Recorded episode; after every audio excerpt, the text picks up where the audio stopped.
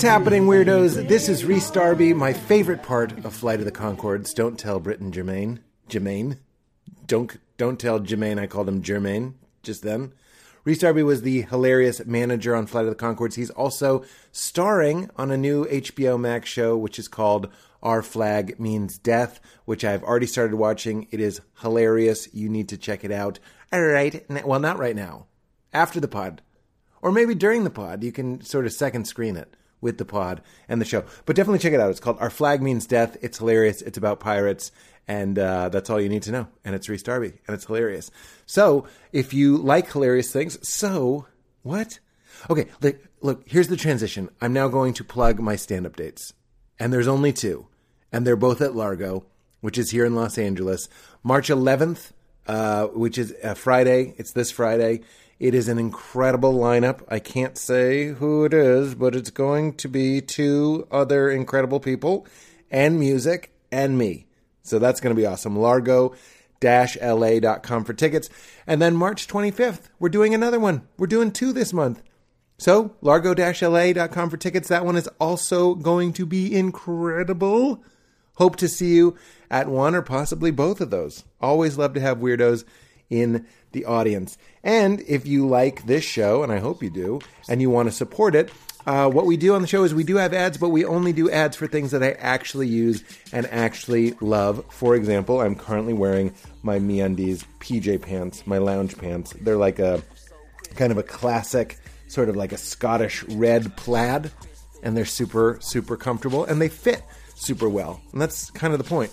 I mean, imagine this you're shopping and nothing fits right. We've all been there, especially if you're me. I'm six foot six, two, 235, 240. We've been there. Finding your perfect size can be annoying. Things either fit like a glove or you're straight up not having a good time. That's often me. And that's why MeUndies has the softest undies, bralettes, loungewear, like I'm wearing right now, and more that are made to fit just right. I personally, I like them 3X. That's what I wear. I have a 40 waist. I wear 3X because I don't. I like them just a little bit on the looser side, and they fit like a dream.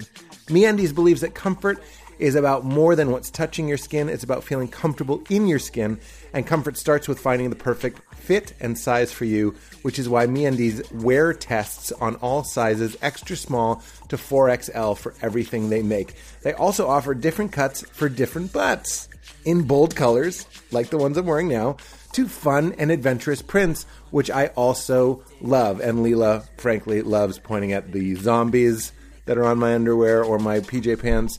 Uh, or the gold pirate coins. I really like MeUndies quite a bit. They put me in a good mood. MeUndies wants you to find comfort in your size so the world can be a happier and comfier place for every booty every booty. Speaking of pirates, MeUndies promises if you're not comfortable with any product for any reason, you can return your order for a full refund within 45 days.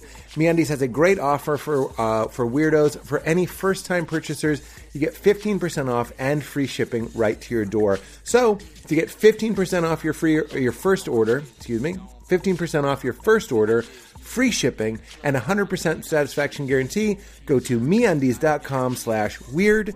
That's MeUndies.com slash weird and show your support of this podcast.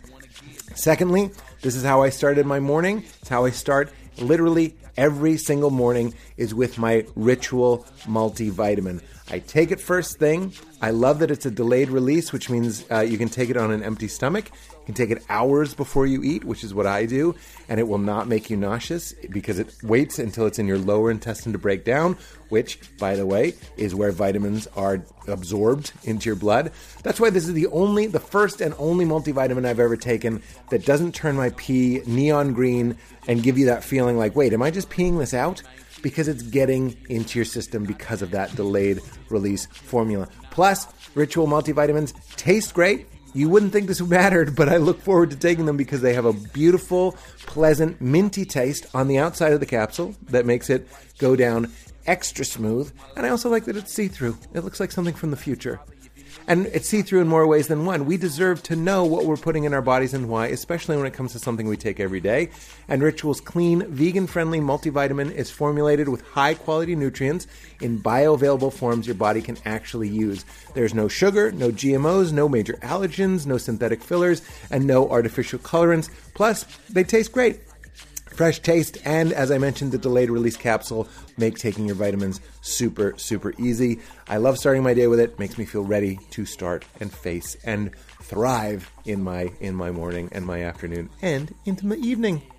A multivitamin should contain key nutrients and forms your body can actually use to help fill gaps in your diet. For me, as a mostly vegan, 99% vegan, uh, it's important for me to get B12. It's hard for me to get B12 if you're not eating animal products. Boom, it's in there. And vitamin D3, super important for your immune system. It's in there, all in two daily pills, high quality nutrients. You'll always know what you're taking and where they come from thanks to their one of a kind visible supply chain. Literally, it comes with literature telling you where these things come from. Now available for women, men, and teens, Ritual multivitamins are scientifically developed to help support the different stages of life. Your multivitamins are delivered to your door every month with free shipping, always. And I really love that the, the shipping is very minimalist in its packaging, it's not wasteful. And you can start, snooze, or cancel your subscription anytime, which I've had to do once or twice, and I can't speak highly enough of the website. It, it's not trying to trick you or, or say, like, are you sure you want to snooze? If you want to snooze, you snooze. If your pills piled up and you need to take a couple weeks off, couldn't be easier. It helps you every step of the way. And if you don't love Ritual within your first month, they'll refund your first order. So get key nutrients without the BS. Ritual is offering weirdos 10% off during your first three months. Visit ritual.com slash weird to start your ritual today and show your support of this podcast. Last but not least, you can't hear it vibrating, but it is vibrating. It's unclear and focused right now, which it often is in the earlier part of the day. This is my Apollo Neuro. Apollo Neuro is a wearable tech. Most people think I'm wearing a watch. It is not a watch. it is uh, a wearable piece of technology that delivers messages to your nervous system in the language that your nervous system can understand, meaning it uses, it speaks directly to the body in the way that the body communicates, meaning it's subtle, almost subperceptual, soothing vibrations that train your nervous system to recover and rebalance after stress. It's like a wearable hug for your nervous system using touch therapy to help you feel safe and in control. And I'm talking about help when you want to relax, when you want to sleep, when you want to focus, and be more productive. I am using my Apollo constantly. When I wake up and I'm going to exercise, I put it on energy and wake up, which is basically like espresso, but you don't have to drink anything. It just gets your blood moving and flowing and makes you want to move. Social and open is a setting that I actually just started working with, and I am loving it. If I'm going to a play date with my daughter, if I'm going to a party, if I'm going to a show, when I'm doing creative work, the social and open setting really helps you ease into situations that in the past would have otherwise been very awkward and uncomfortable. It tells my body, you are safe, you are safe, you are safe. And as a result, parties and get togethers have been so, so, so much more pleasant. If it just did that, if the Apollo just made parties more comfortable, I'd be shouting from the rooftops. But it also helps you focus if you need to work uh, many, many people have hypothesized that I might have ADD, and uh, Apollo definitely helps me focus and get into that zone. Rebuild and recover is. Uh, I just had a hand procedure at the doctor. I've been rocking this thing on rebuild and recover constantly. Just after workouts, after procedures, after stressful dinners, or whatever it might be, uh, rebuild and recover is so so useful. Meditation and mindfulness helps me meditate more deeply than I have in years. The first time I used it, I felt like it was meditating for me. Relax and unwind helps you jo- do just that. Val and I call it the try to stay awake setting. And sleep and renew is what I wear it. I wear it. It's comfortable to wear while you're sleeping. And if you wake up in the middle of the night, you can put it back on and it helps you go back to sleep. So, like I always say, if it did one of those things, it would be amazing, but it literally does all of those things, training your nervous system to cope with stress better over time. And the more you use it, the better it works. Developed by neuroscientist and now my friend Dr. David Rabin, and a board certified psychiatrist who have been studying the impacts of chronic stress in humans for nearly 15 years. As I always say, it's not woo woo. This is not a mood ring or like a, a crystal. This is hard science, and Apollo's effects on sleep, stress, cognitive performance, and recovery have been proven in multiple clinical trials and real world studies. And those studies just continue, and the data just continues to blow me away. It's there, it's incredible, it's exciting, and it's changed my life. And you can get 10% off and show your support of the show by going to apolloneuro.com slash weird. That's A-P-O-L-L-O-N-E-U-R-O dot com slash weird and show your support of the show. All right, everybody, check out our Flag Means Death with our pal Rhys Darby, who you're going to enjoy so much. I sure did. And hope to see you at Largo for my stand up shows uh, March 11th and March 25th, largo la.com, or whenever you listen to this. Uh, I do it every month. So hope to see you there. In the meantime, enjoy Rhys. Get into it. Hello. Oh, where am I? Not you're, visible. You're, you're Name only. you're offer only and you're Zoom voice only. yeah. You don't do video unless you get that cheddar. I understand. It's a power move. Um, like what is it? Do you reckon I should have little uh, headphones on or not worry about it? Ah, that's really your preference. I, I, any opportunity I have to wear headphones, I'm wearing headphones. You love I them. Love, I love them. I love shutting out the world just a little bit. Yeah, true. My dog's oh. always barking. I hear cars. I'm a sensitive person. Do you know? Are you going to come on the video? are you are you are you going to come on the video, buddy? Uh, yeah. Here we go. Here we go. Uh, there he is. Come on. Now we can wave. I yeah. can see your hat. It has a marmot. Something on it. I don't know. Some I, sort of marmot. I really, I've been looking at it for years. I still can't figure it out.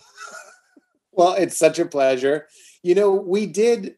I realized in the, in preparing for this, I watched your one of the many things. First of all, I'm just a fan of yours. I think you're great. And I went back onto the old YouTube just to watch some clips and see what I could find. And the first thing that comes up is your Just for Laughs. And I knew from the set that I was there too, that I had yeah. seen that. Do you remember that? Yeah, that's I'm, i that's I remember you from then. I don't I, know if we've seen each other since then, but we have not, and I'm surprised because I was unless I gush, did I gush about the Conchords and all that? Did I? Yeah, you did a little bit in the van. We had we got this little van, remember? And we went somewhere yeah, with the remember. gig or whatever. And oh, so long ago though. Um, I remember you did the sound check. It all came back to me when I saw the set, and then you do a bit about uh, I don't want to ruin the bit, but you do the sound of a of a helicopter in the bit. And I remember, just like Robin Williams, when I, I heard stories of Robin Williams when he would do TV sets, it would be all over the place. But when he would do uh, the sound check, he'd be like, "I know I'm going to be over here. I'm going to be acting like I'm a sperm, and then I'm going to be over." Here. And you were doing that, not not in the same way, but you were like, "And then I'm going to do this sound for a helicopter, and then I'm going to do yeah. this."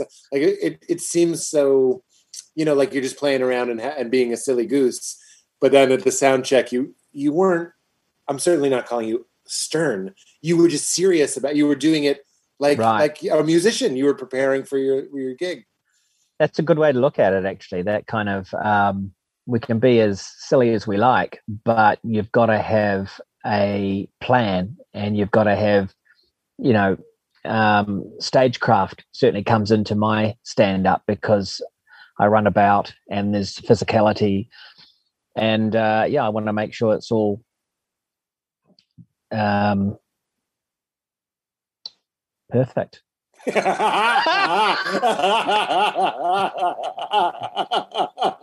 Wait for it. Very go. What's he gonna say? What's he gonna say? He's not gonna. He's not gonna say perfect. He is not. Oh fuck! He said perfect. Oh my god. And he just said perfect. It was a long pause yeah. looking for perfect. And it was very, very well. That's what I remember about you, and that's what I love about you is you're you're just very naturally funny. And here's the first hard hitting journalistic question: Is I'm a silly Billy too, and you're a silly Billy.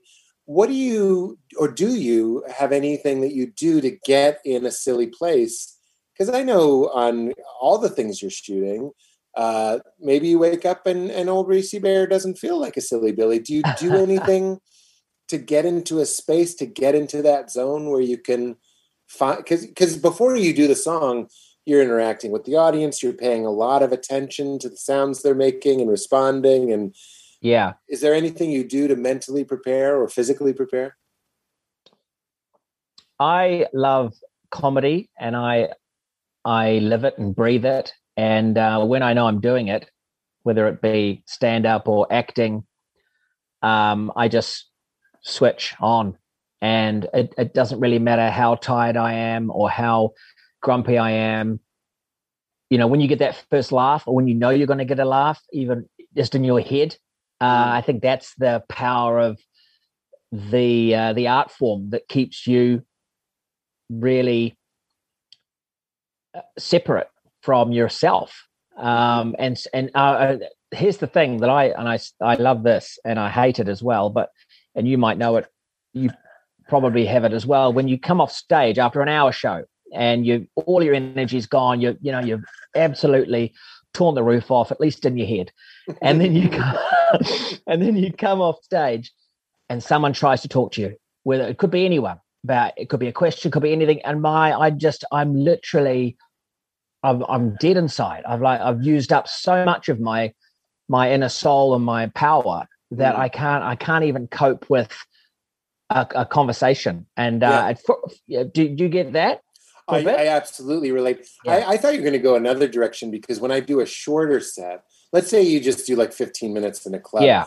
But it's a special one. Like you were yeah. right in the right spot in the order for what it is you do and if you're like me it makes it extra extra special if it's not even that great of a show but you turn the crowd and everybody you get them going and you really feel proud of yourself and you do your job if someone tries to talk to me after that i i, I always say this i've never done cocaine but it must be what cocaine right. feels like and i'm trying to not let on how high i am they're talking to me and i want to just laugh in their face because Your everything face is gleaming exactly i'm glowing i could wow. power a small city in that moment.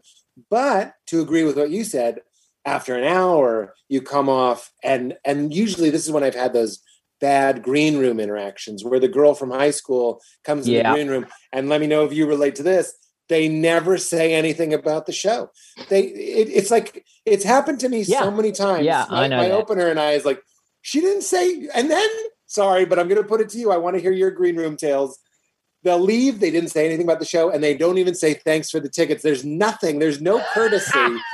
and to your point, I'm so tired. I feel like I'm putting on this like mini show to be like, oh, this is the Perrier, and we have wow. LaCroix, and I'm like trying to make them feel welcome. They give me nothing, and I'm thinking of one in particular. And fuck you, dude. Fuck you.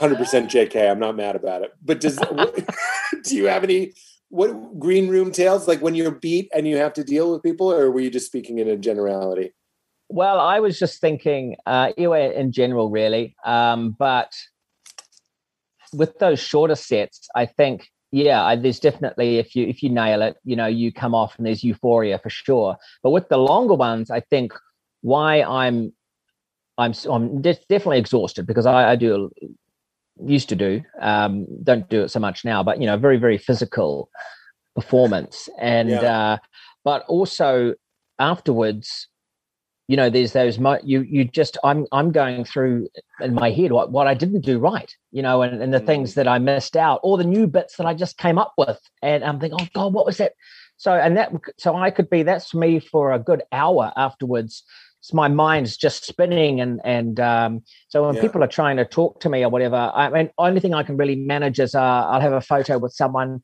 or but then you get those friends that come in and um, and they want to go and quickly have a beer or have a good catch up they haven't seen you since school or whatever. And uh, you know, i just can't you can't because they don't understand they don't understand it really. Uh, if you're not if you've never done it uh, you know you, you don't understand the the come down situation from There's it. There's a real and, crash yeah. Yeah and also just how complex it is and and that we're our own worst judge and enemy so we're all constantly thinking in our head how bad how badly some of the bits went or what bits we missed out and the the set order on all that yeah, kind of stuff yeah and oh, um, man when you can't remember how you transition perfectly from one bit to another like you don't remember why in the moment you swapped the order, but you did and it made sense and you're trying to remember that. Yeah. And someone's uh, not complimenting the show or saying thanks for the tickets. And you're like, oh, you're, you're in two places. Yeah, absolutely. Yeah. I, so my, my role in the, in the later years was, was basically, um, look, I, you can't, you can't speak to me for about half an hour after I've, uh, cause I need to come down, I need to calm Yeah. down and, and, you know, and, and, um, decompress or whatever. But I was going to ask you this: What about when you do? I don't know whether you. Uh, well, certainly myself anyway. In London, I used to do uh, back in the day. Getting on now, man. Don't really even do it anymore. But back in the day, in those, you know, in the and what was that? I was going to say the late nineties, but it would have been the two thousands. Um, I was doing three gigs a night, um, five nights a week sometimes, and Wow.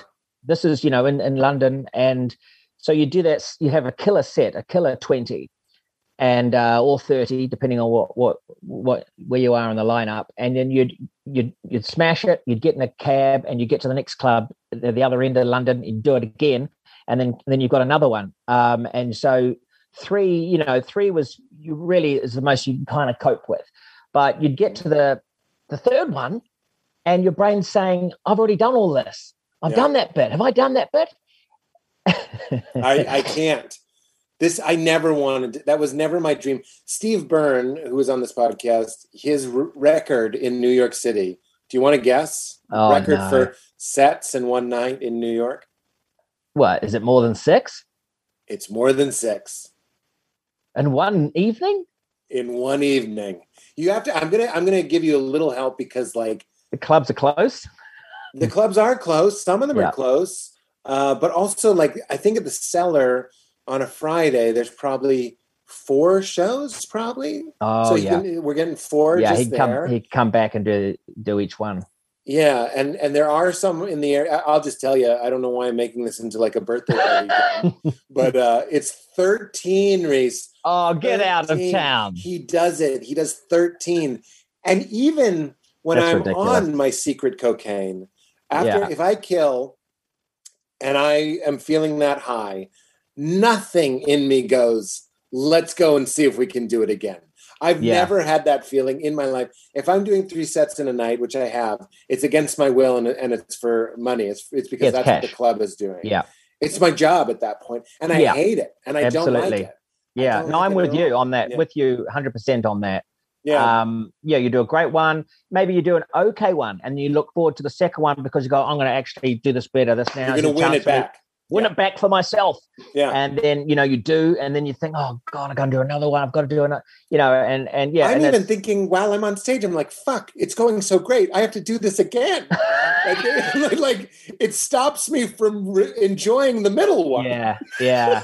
well, when it becomes a job, you know, which of course it is, but uh, then you you start to feel as though um, you're not the big free artist that you thought you were. That was, Yeah. uh, you know, not having to work a proper job. Yeah, that's Um, really funny. Turns out we all actually are. I it, it's so funny that you said that, and I I wasn't mad at my opener, but the last time I did a club, this was like this. Remember when we thought the pandemic was over, and then we went on vacation, and Oh then yeah, we came back and we are like, let's do a club. Remember when the whole country did that? We all did clubs. I uh, I I brought a beloved opener of mine, and he was trying to get into that Bill Hicks thing where it's like your act is what you your act is what you do when you run out of like funny things to say. Like you should just be riffing Right. and playing around. And he was doing it, and God love him. But part of me was like, dude, just do your act. Like I, I can't follow a guy just playing the bongos and looking for it. Honestly, because it's a little bit too it doesn't get people into the rhythm of listening in the way that I it gets them talking. It gets them, you know, he's like, What do you do? Blah, blah, blah. Like all of the worst sets in my life. There was a club outside of Chicago called Barrel of Laughs. The host, I think his name was Bert. He would go up before every show. It's his place. He's like Yeah. the owner of the place. So this is a nightmare gig. Everyone knows him. So the Yeah. audience He's all the loves. star. He's the star. You know what the fuck I'm talking about? He's the star. He's going around asking people how their dinners are and stuff, getting Oh them warmed God. up as they're coming in. He's seating them and buttering them up, and then he'd go up and he would do 45 minutes of like I mean, it wasn't i'm not putting it i am sort of putting it down but it, it, for what it was it was okay meaning he was doing very like local south side like far far far south side chicago like polish jokes and all these things destroy and then you're and talking to them and Yeah. then you're supposed to go up and i always say this but it is my what my act was i'd be like robocop like i'd be talking about robocop like good fucking luck dude. This guy just talked about their anniversary and whether they fucked Oh, on their wow. anniversary and it's just like ah, like you can't do it you can't do it. Yeah, that sounds awful. does it bring anything to mind other other gigs of yours that there's so many ways it can go wrong Rhys. There have to be some hell gigs that pop out of your mind.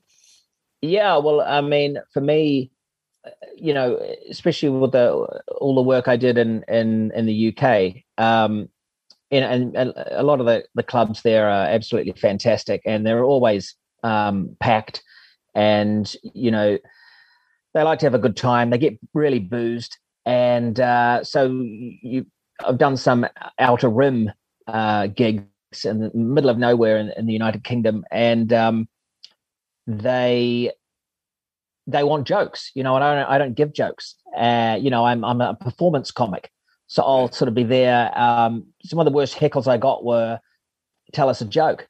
Uh, no, someone just yelling out like I'm mid, I'm in mid set. I'm in, I'm basically doing an impression of a helicopter coming in.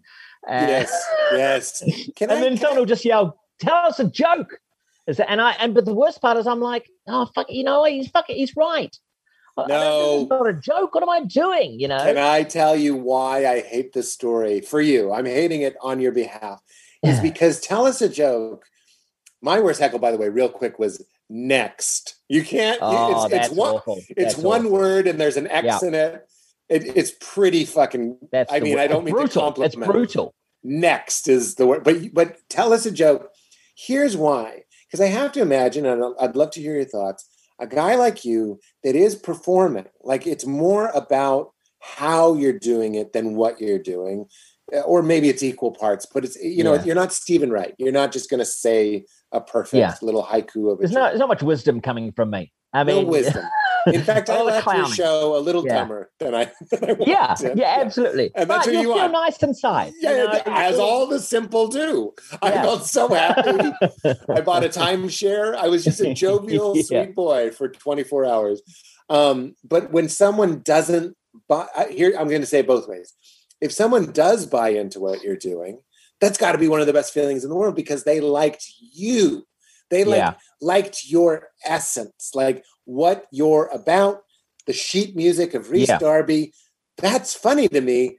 And if it bombs, it might feel like obviously this isn't true in like a eternal or true sense, like capital T true sense. But it feels like tell us a joke is like a rejection of just like your essence. Like your Yeah. essence doesn't delight me. And fuck you for thinking it does delight you, me. And you're like, wait, it does delight some people. So it Yeah. seems like you're almost risking more the way you perform. Yeah. Well, and and and, and that uh, makes me want to say that when this does happen to me, uh, you know, very rare occasion, even these days, you know, not at all. But back in the day, getting getting up through the, the rankings and uh, people not knowing who I am, and and then um, and and also over there with my accent and things. Um, although for Americans, you know, we all sound the same. We definitely sound English. You, it doesn't matter. But but That's funny. I, one of my fine, like if I had a resume, a headshot as an actor on the back, it'd say special skills. I can now, I'm 42. I now have never said to an Aussie, Are you British? Like I, I, I know it. oh wow, And on the rare occasion, I'll say, Are you a Kiwi? And I'll nail it. And that's a good feeling. That's a But very that's- good feeling. That's good, but that's also because you've been in the comedy world, yeah, that's exactly right. and so you're hearing these voices, and you go, "No, I can tell now." that's Uh, right. So you've got And a good ear for an it's a badge of honor. It's a badge of honor. Yeah. But for before that, let's say for 30 years, I was going, Where in London are you from? Yeah. Just like, of course. Of course. It's the worst, without even like, like, like, sort of assuming, you know, without sort Yeah. of saying, "Hey, well, oh, well, I love your voice. Where, where are you from? Where do you originate from? Yeah. Something like that. How about Yeah. that?" Yeah. and I can better. then say New Zealand, and I'll go, "Oh, I thought you're from South Africa." Although, you don't need to say that bit. Just shut the fuck up. Now, I had to take for South Africa or Scotland. Why, why add that? You why Yeah, exactly. point But out they do. Some people do. I was wrong. You know I was wrong? yeah. Because they I think there's actually one percent of them that thinks you might say, you know what, I am South African. I was just fucking with you. I think yeah, they yeah. think Oh, really? he's lying. I mean, like on a deeply unconscious level. They're like, this South African's not gonna trick me today. Like I know the real deal. I have had that. I've had people go, "You're fucking with me, aren't you? You're not. You're not really from there, are you?" Because That's in their mind. They they they're bloody sure of it. Um, Forgive me forever, but whenever if, if you and I were working together, and fingers crossed, uh, but I'm on a on a show right now, and, and one of our wardrobe people is is is British. Her name is Poppy, because of course. And every time I see Poppy, I go, "That's a fake accent." That's my bit. I lo- I love just saying, "We all know you're faking Yeah. it. You can stop." Stop. Yeah, stop, Uh, stop already. Why are you pretending to be something you're not? Why are you un- are you undercover? It just delights me. It really does. Please keep going on the train you were on before I told you that sort of asinine story.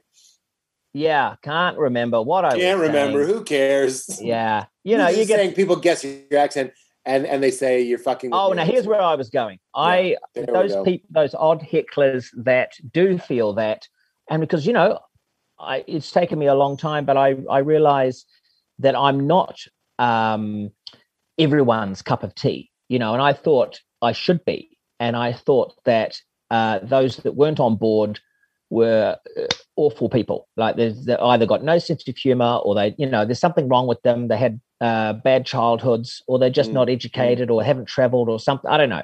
Mm. But of course, you know, as you mature, you realize no, everyone likes different things. and, it and would be fucked up if everyone liked you. Exactly ridiculous. But then you've got those comics that are very mainstream, and they seem to have the biggest audience. You know, and then you'll go and watch them, and you'll go, "No, it's all right." But I like something a bit weirder or a bit more, Buddy. you know, whatever. And so that's what I love about comedy is that it really is the, the plethora of of different uh, capabilities and uh, levels of amazement. You know, uh, are just um, Perfect. perfect. Yes, yes, yes, yes. And forgive me for not letting you say it. I thought Fuck you were you. waiting. I know. As a scene You just couldn't. I've- you I've couldn't hang. You know, I know Louis C.K. is a, is a flawed person, and I, and I acknowledge that, and I understand it's a, a hot topic, and it's not that kind of podcast. But I'm Yeah. remembering when somebody told me this is pre-scandal. Actually, this is right after the scandal happened. They were like, um, "This one of the weirdest things was it was the only time that the biggest comic was also a comic that comics liked. Like that never Right. happened. Yeah, Like, yeah, usually, what you're saying is, and I'm not putting anybody down, but if I go and see the guy that's selling out arenas and, and Yeah. every, everywhere, chances are comedians are going to be like, it's just not. There just aren't enough minor notes in in Yeah. this in this music. It's fine. But Yeah. he's playing, oh, when the saints go marching in. Exactly. It's all white keys. Oh, when the Yeah. saints go, and, and the crowd is and the crowd. fucking- yeah. you know what it is? It's Yeah. why oh Oklahoma yo like that's gonna run forever because Yeah. it's an all white key musical, and comics are. I don't know, man. My, uh, this keeps coming up on the podcast, but Mike Birbiglia said this to me. He goes, "If you're not telling secrets, who cares?" Or in, Right. in, in I know you're not like a confessional comic, but if you're not being True like to some- yourself. True to yourself and being weird in the way that you're weird, not in the way that you think I like. You know what Yeah. I mean? Like we can tell it's like a bad date, wouldn't you say? If a comic's being something that he thinks you want. Yeah, Like that that's by the way, sidebar. It's what I hate about streaming. All the all the giving us all these shows, especially nerd shows, like there's the Boba Fett show and Mandalorian and and and there's just too many fucking things. And it reminds me of the girlfriend or the boyfriend who just tries to please you all the time. There's no grit, There's no nuance. they're they're never in a bad mood. They never need help. They're just like, I made a cake. Like I don't want a Yeah, fucking cake. yeah, yeah. There's a Black Mirror. That's what it feels like when streamers are just like Star Wars. Luke's Luke gets a haircut and you get to watch. I'm like, fuck you. Guess what? You don't know that I want. Don't just give me what I want. Yeah. I, I'm, on this on this tip a lot. I, I don't. I really wanted to say it to you to see what it made you think of. Well, I think it's I think it's really really true. And uh, a couple of things came to mind there. I had a girlfriend when I was much young, one of my early early girlfriends uh, back in the day, and her I her nickname I gave her a nickname for myself, and it was Yip Yip sounds cool because every time I Yip, yip. Let's call up. I'm going to text Yip Yip and, uh, and see if she wants to go to Six Flags. Yip Yip sounds cool. Yeah that's Yeah. every time I uh, you know I'd be the guy on the phone like let's go on a date this week. Do you want to go somewhere? Um, d- go down to the uh, waterfront and uh, you know maybe maybe fe- feed some seagulls and have a have a sandwich. Mhm. And yep, yep, sounds cool. And that was it. And she's never there was never any. What do Buddy, you want to do? Buddy, just That's what Netflix are doing. You know, it's like that what guys- what Netflix Yeah. is doing. That is Yeah. what Netflix is doing. I'm realizing talking to you, I, I miss hanging out with comics because I'm like, I got to do this as a bit because you know how I know what a bit is now is when I get this way, when I get really worked up. Not Yeah. that it's funny, like neither of us are dying laughing, but I'm like, this is something I'm I feel very strongly. You can about. latch onto something. Yeah, and I, I know I won't have to memorize the words. I just know Netflix is. I, obviously, I won't take yip yip or or that uh, that whole part. But I'm just saying, like, look, it's my bit, okay? I'm just saying, Netflix is yip yip. That's cool. Netflix is. You like Great British Bake Off? Here's 75 seasons of Great British Bake Off. I swear to God, we just watched one, and I caught Paul Hollywood looking like Jesus Christ. When are we going to stop? Like tasting sponges, like on camera. I saw him look. The only word for it was crestfallen. Like he looked just sort of like, wow. oh boy. Yeah. When does it end? Yeah. When does it end? Although that I picked a bad example because I would like that show to go for fucking ever. I, I love it. I love it to death. Um, tell me, this is a this is a shift in gears about Bigfoot and aliens because I texted. Speaking of wardrobe people, hmm uh, Annie Woods, who does wardrobe on your current show. And I was like, what should I ask Rhys about? And I was delighted that she said, you like strange things like aliens and Bigfoot. and I I would never put the burden of you on you to, you know, make the case for anything. But that being said, couldn't be more interested. Have you ever seen an alien, a UFO? Have you ever had a Bigfoot encounter or known someone who has? Like, what hooked you? Because you're talking to a kid who used to go to the public library when I was like very young. It was only UFOs, Bigfoot, magic. And by the Hmm. way, UFOs, Bigfoot, magic. Still, fa- I was fucking Still right. fascinated. I was right. It's weird that we're all talking about pants. And, and you know what I mean? Like, what the fuck? This is interesting. Loch Ness. Let's get into it. Tell me, tell me your favorite. What's the one we can't shut you up about? Well, I mean, I I actually like it all equally, but it was cryptozoology was the first thing I really got into, which, which is the study of uh, animals who are not classified by science and and who are hidden hidden from from our uh, human gaze. So basically, that's the Sasquatch, you know, Loch Ness monster, the Yeti, um, Chupacabra, which is Yep. the uh, the goat sucker. Uh, and and, and re- he, actually doesn't like. We, we're not saying goat sucker anymore. The chupacabra, uh, they got together and they're like, "We're not goat suckers. We we- call you." such a good term though. But look, and to be honest, he sucks more chickens than he does goats. Um, Hilarious. Do they suck their blood? yeah, yeah, he sucks They're the like- blood. and- Vampiritic. Yeah, very va- vam- vampiritic. Um, I mean, this this thing, uh, I like the chupacabra because it feels to me like it definitely is uh, extraterrestrial. That is, that's been dropped off here, or the old ET leave behind. There's some sort of scenario like that, and then this thing has managed to survive and uh, started in Puerto Rico, and then ended up uh, down in uh, Texas, and has is now been hybridized by um, uh, having it off with uh, with a with a with a wolf or actually a coyote. like there's something just very unique to watch you explaining to me the most interesting thing in the world. But you kind of like, uh, you know, having it off. Like for some reason, that interrupting it was just truly delightful. so he he uh, shagged a coyote. Yeah, he, boinked, and he, he boned a coyote. Well, it's actually yeah, but there now there's this creature, and I've actually seen this creature. I've seen a, a stuffed version uh, down What? in Texas. Yeah, someone someone her name's Paula. Look it up. Look her up. She's a nutritionist and a, big game hunter. Not not happy with that, but we went to the place and yeah, there were um, heads of different uh, wild beasts all over the house. But she captured one and uh, she got it taxidermied. And this creature is basically it's a hybrid of a blue wolf and a coyote, I think. And it's like nothing you've ever seen. It's got smaller legs at the back than the front. Uh, I could have that run the wrong way. That makes no sense, but maybe maybe I didn't. And then um, it's got it's got no fur. It's got hide. It's got like elephant hide as its skin, Oh and it's got big nubdules on its butt, where I believe the wings used to be, because these chupacabras had these little wings, and they could fly. They could they would run along. They had these legs at the back. Um, that But were like a kangaroo situation, and then that was, they would leap, and we don't know how far, but probably flap for a bit and land on the next goat. But um, they could fly a goat length, not too far, but to the next goat. Yeah, well, But there's it- goats in the trees, as you know. So I think that's got something to do with it.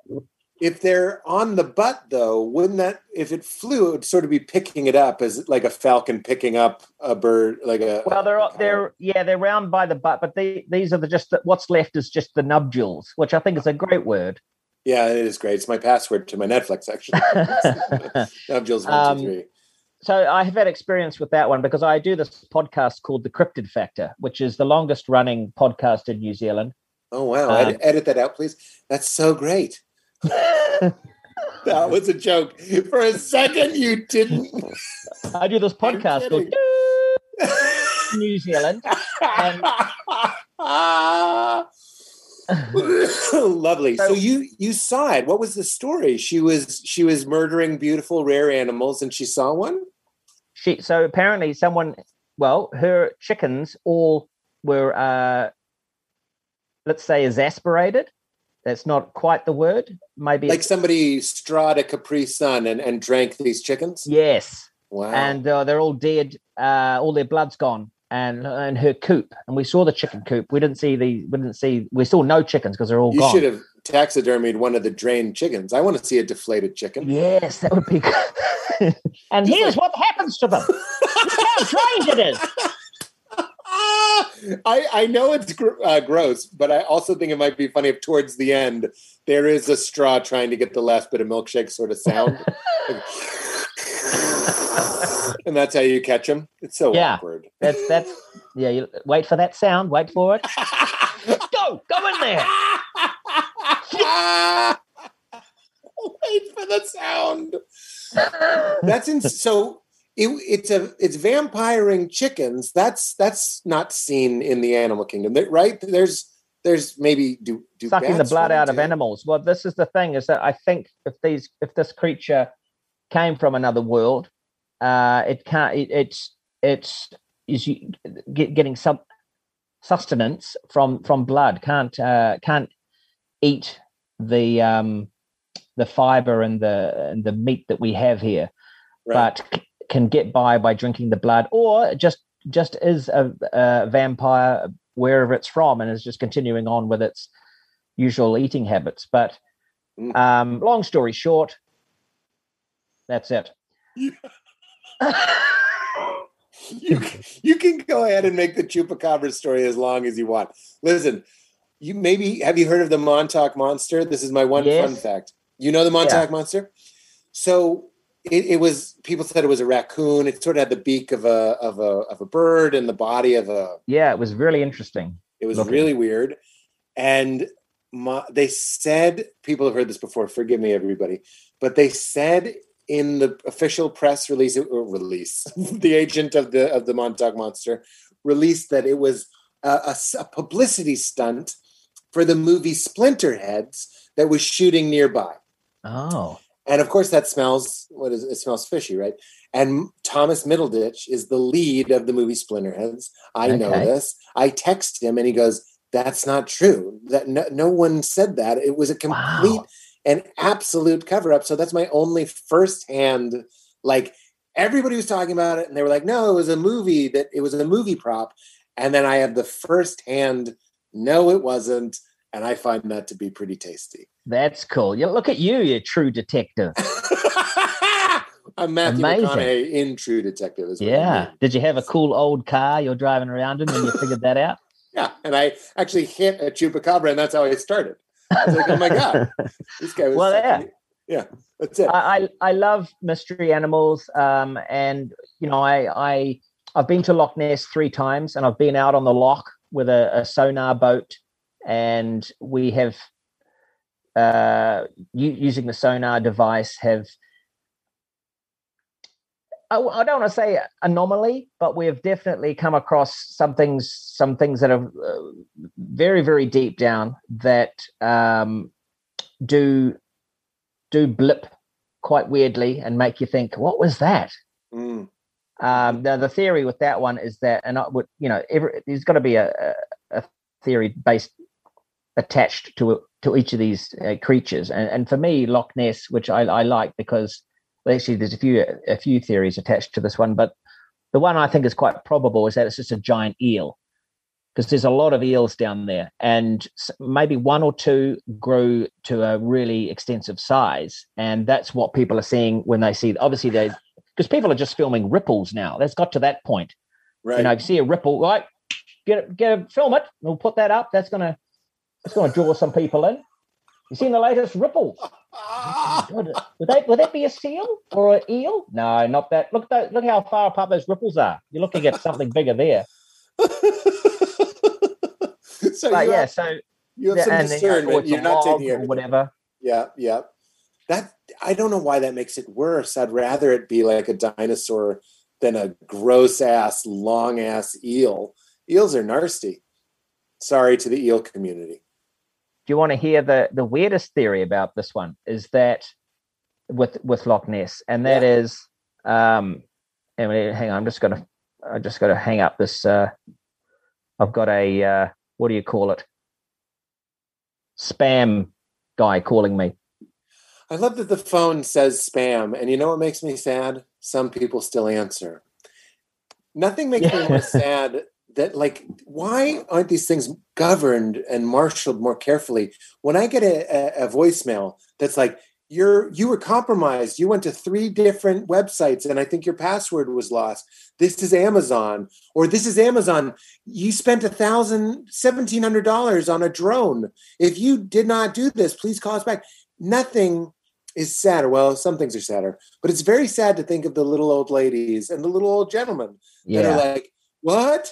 I mean, they're living in a magical world. They used to chew penny candy and spit on the sidewalk and ride in Model Ts. And now Amazon, this unthinkable robot delivery system, robo dials you. That makes sense. And you call them back and you go, no, that wasn't me. And they say, what's your credit card? I mean, what are you and I going to be falling for when our kids are older and we're in virtual reality and you're like, I can't believe he fell for the 3D replica Oh, yeah. of Barack Obama that told him he needed to give him the last four digits of his social. I'm like, it was Barack Obama. You know what I mean? To be old and confused. and and that this is why I think we need kids. Like a lot of you know, for those out there that go, I'm not having children, and there's everyone's got different reasons, and that's fair enough. But uh, you know, if if you're in a, a loving relationship and, and you're thinking about it, do it. For the only reason is that when you get older, you're going to have to have someone younger to help you out because, Yeah. and you see that with our parents and Yeah, yeah. grandparents and things, and you think Yes. to yourself, imagine if we weren't around, that'd be fucked. I just went to my parents' house. No, no disrespect, but I was like, thank God I'm here. What the fuck is that smell in the basement? Like, how the fuck? Like, something was wrong with the pipes. And I was like, you've just been living with that? Like, yeah. there's a problem. And my dad's like, I don't know. You, you notice that? I was like, anyone that comes here notices wow. that. Luckily, yeah. it was in the basement. But yes, uh, facts. So tell me the weird theory about the Loch Ness. I interrupted. Yeah. So uh, quartz crystal. Okay, a lot of quartz crystal around Loch Ness. When you, when the sun is right, and the and the air is bright. you know this one's going to stand up in court. Yeah. Um, Rhymes, Your Honor. yeah. Yeah. Uh, uh, you you can you the you look through the quartz crystal and a it, it works as a prismatic time machine and you can see what used to be here at that time many many years ago. Oh, millions of years ago. And that's why people can see a nessie because it's in that loch but it, it's not really there now but it was back in the day. And you're seeing a uh, basically a, a, flashback. I get it. I mean that, yeah. that's that's i like that one. That's a good story. That feels like we if we're going to make a movie it's going to be that. Because okay. like there being a time that's my favorite theory about ghosts is that it's to the ghost it's happening now. Like someone might be haunted by you or i just sitting here talking to our computer in the future and then be terrified. But really it's just it's um it's like the rings of a tree. Time is like the rings of a tree and a ghost is like the rings crossing. Yeah exactly. They can cross the rings. It's right. crossing the rings! And I, wait for the sound. Wait for it. Now! Go go go Take a photo. It's blurry. I've, I've, I, I, I tried my best, but it's blurry. Good. Then it's a proper photo. That's right. That's what we need. Yeah. That is so funny. Today on the show I was shooting, there was a joke about blurry Bigfoot. Today. That's how it's it's in wow. the consciousness. So your choice. I'd love to, what about ghosts? You, are you into ghosts or, or, or Bigfooty? Not interested. In which? and and ghosts. Out. And out. you got to draw the line somewhere, don't you? Oh my! God. Otherwise, people God. just think I'm bonkers. Oh my god! But you lit up so hard at the rings theory. I thought surely he's seen a ghost or something. Well, I have. That's this is why it's even worse. I've seen. I've I've had. Tell me. Tell me your ghost so, experience, please. Well, the, the best one. Uh, and the most. There's a ranking. That, what's that? There's a ranking. There's more than one. Yes, yes. Can't there's well, there's one that's when I was very young, which looking back, uh, might have just been a um, a sheet. But this other one, a sheet with three holes in it. I didn't it? see. All I saw was the white uh, movement of something um, in the garden next door. I see. And by the laundry like, line, or yeah, it was near the laundry line, and so I'm not, you know, I'm not convinced on that one. You're even over Zoom, your yes and skills. I'm I'm gonna send you ten thousand dollars. I just can't handle it. It's brilliant. I love it. I just I, I really miss hanging out with comedians. I'm really enjoying this. Please keep going. Oh, good. Well, here's the here's the here's the real one that will send a shiver down your spine. All right. Because why? Because that's what it did to me on the day. okay, I think we'll put in a commercial here. MeUndies.com slash weird. Because we're on the hook. Keep going. Okay. So picture this. Edinburgh, the the Fringe Festival, the biggest, greatest festival of all time. There's Rhys Darby. Uh, he's there. The Flight of the Conchords are there. Everyone is absolutely loving Flight of the Conchords. But let's not forget Rhys Darby's there too. now he's yes. This uh, we're performing uh, in these venues called the caves. Cave one, cave two, cave three. Cave one was the big one; had a bar in it. Uh, that's where the Conchords had their show uh, about ten thirty at night. After every uh, all the all the comics when they'd finished their shows, like seven or eight o'clock type shows, they'd all rush to see the Conchords. This this is the the, the big year when the Conchords kind of basically arrived on the map. And um, so Rhys's little show, little Reese, he's in cave three, very small cave for, for the Darby. Um, he's got 12 punters, okay? And his technician is is Bret McKenzie from from the Conchords. Why? Because I we, we couldn't afford my own tech, so we helped each other out. Um, Bret teched my show, and uh, I helped them out by by flyering for theirs. That's why they got so many people. You know what I'm saying? now, all that aside, it's an amazing, amazing. For anyone who hasn't been to Edinburgh, just go as soon as this pandemic is finished because it is the most gothic, glorious, beautiful city, uh, in my yeah, opinion. Dark. Like Harry, Harry Potter. Yeah, Harry Potter, misty. So many great pubs and, and restaurants and, and venues if you go during the the uh, the comedy and festival, the Fringe very festival. good ghost tours. Very very very good. Now here's the thing about these cave venues: they were opened up for the first time um, because there's every year they what used to be, but not so much now. But the, the, the festival just grows and grows. There was over 600 comedy shows that you're competing with shows from all over the world. So they opened up these uh, these caves, which are they're down in in this place called the Cowgate, which is uh, about three different cobblestone streets that underlie each other right down the bottom. It's in the it's in the right down in the deep heart of of the city, mm. um, and down a side street, let's say an alleyway, quite a dark alleyway, uh, lit up now with with new modern lights for the festival. But you know, there's cobblestone. It's it's you know you you could see Jack the Ripper any minute if you mm-hmm. you know mm-hmm. it was probably just an actor, uh, and he's doing the Jack the Ripper tour. But don't worry about that. Keep walking down that alley, and these caves were opened up. They used to, this is these caves are where they used to actually house people who had the plague.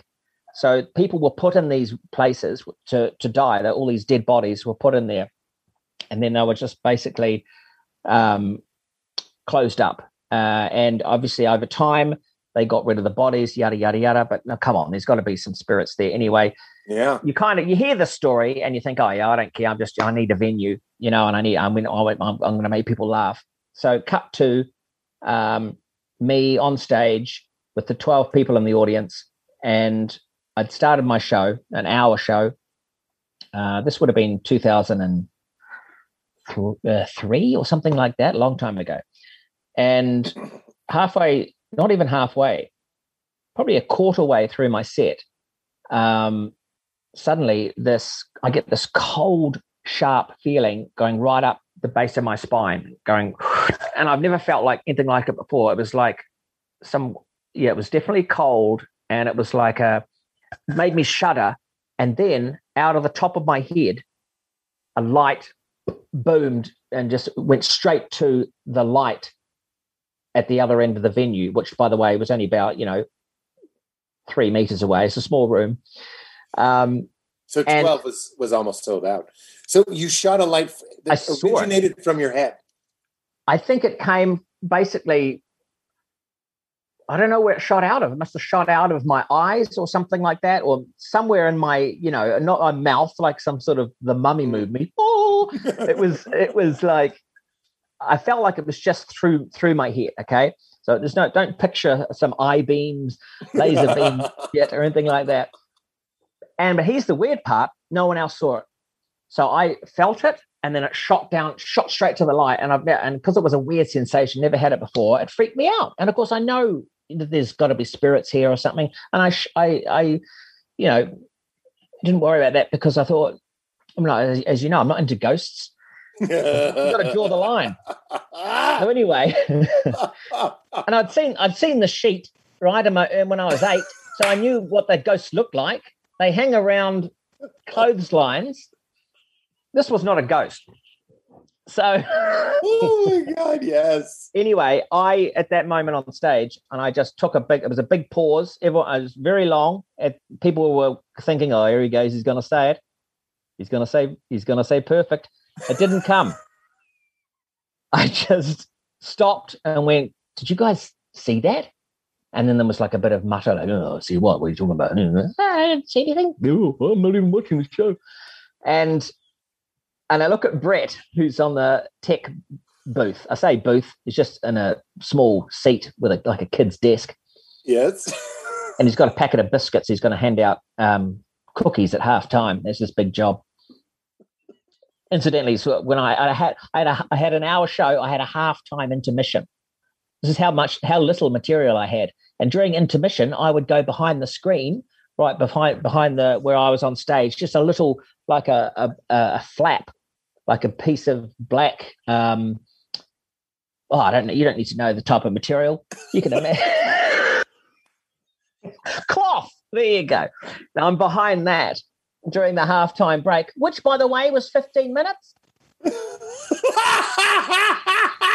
thought I thought for sure it was a bit. You went back, you could still see your feet, everyone laughs, Bret hands out, hands out cookies, and then you come back. You took yeah. a 15 minute 15 minute. He's handing out these little cookies and he's asking, this is all part of the show. I, I say, he, I get him to ask the audience what their favorite bit is so far and there's anything any feedback like you know and so because i'm hearing and i'm thinking oh they like that oh that didn't go well oh so they do like that bit so that's so i'm doing a bit of so i'm writing in little couple this of notes there it, that's this is the scariest thing you've told me so far i would never want to hear an audience being like yeah and then have to do more I don't know. It's, it's not really working for me. And then you're like, I know I got to win that guy over now. Well, I know, but this is where people call me Darby the Brave. I knew that. I've known that for a long time. And you have a crest. I understand you've brought you've brought a crest. Old time, old time talk shows. I understand you brought a crest. And then yes, the here it is. Here's the crest. And it, some people say I've made it myself, but you know, this is ancient. This goes back four generations. Darby the Brave, and then there's a picture of a sheet there. See that right next to the. It looks it looks like it could be a cloth, clothing line there, but it's not. And that's actually your crest discredits your first ghost story. It's on your crest. like why you shouldn't have thought that was a ghost is engrave it in steel.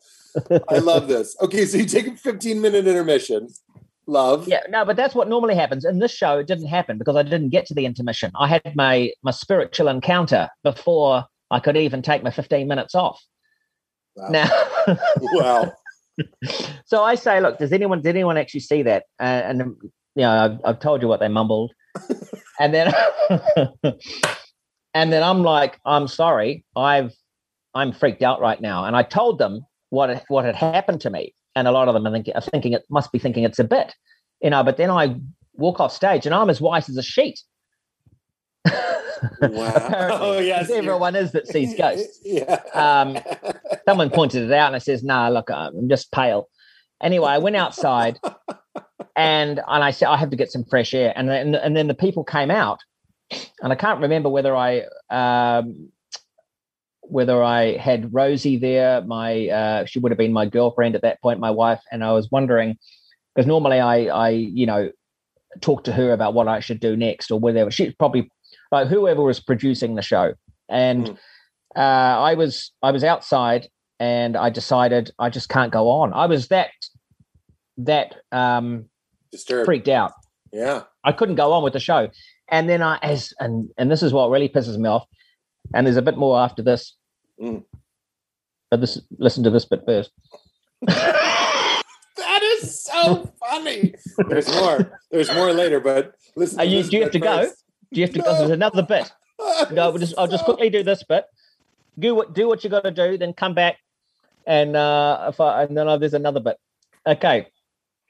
So, so as people are what outside, congregating outside, and I'm there, kind of like freaking out, going, "Oh my god, that was that was weird." I think I saw, I think I felt some. I was worried this thing had entered me. You know, we've all seen the odd movie with something's done that, uh, poltergeist or whatever. Yeah. And people and a couple and I heard a couple of people go, Oh, I think he just ran out of material. No. I think he just ran out of material. And they started walking away. And I and I remember half because we were already ha- was probably half cut. we always have a couple of beers at these festivals. And uh, that's half cut for me.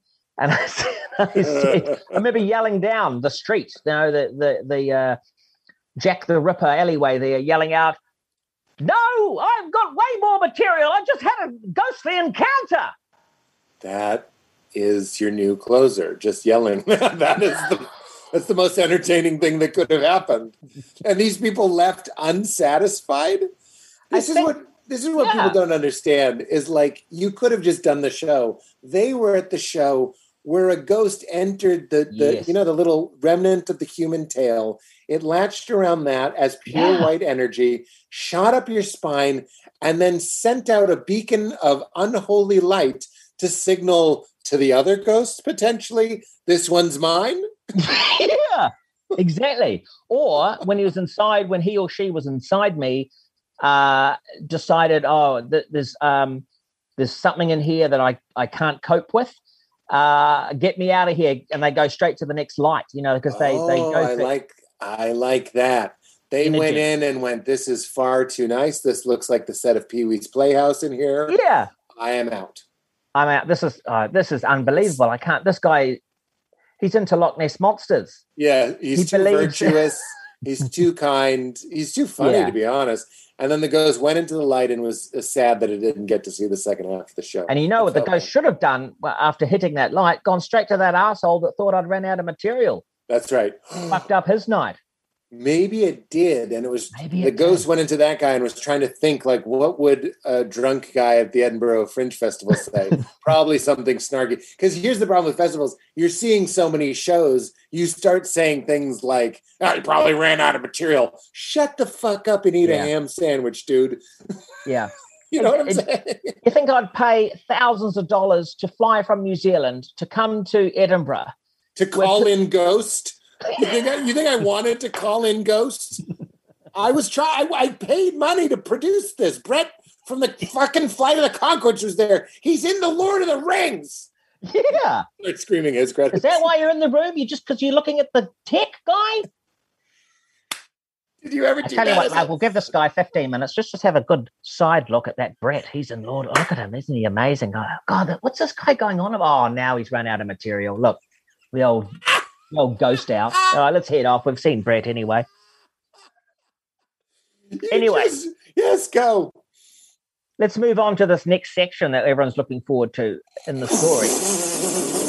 so i the next day i uh, i hear from the the festival that this occurrence happened because when people don't finish their shows they want to know what's up so the gilded balloon was the uh, was the production company that was was running these venues. And and I, I told them the truth and they said right would you want to make use of this with the press? You know you get more tickets sold. And i said absolutely. I mean it only holds 14 so if i could fit a couple more in there it'd be great.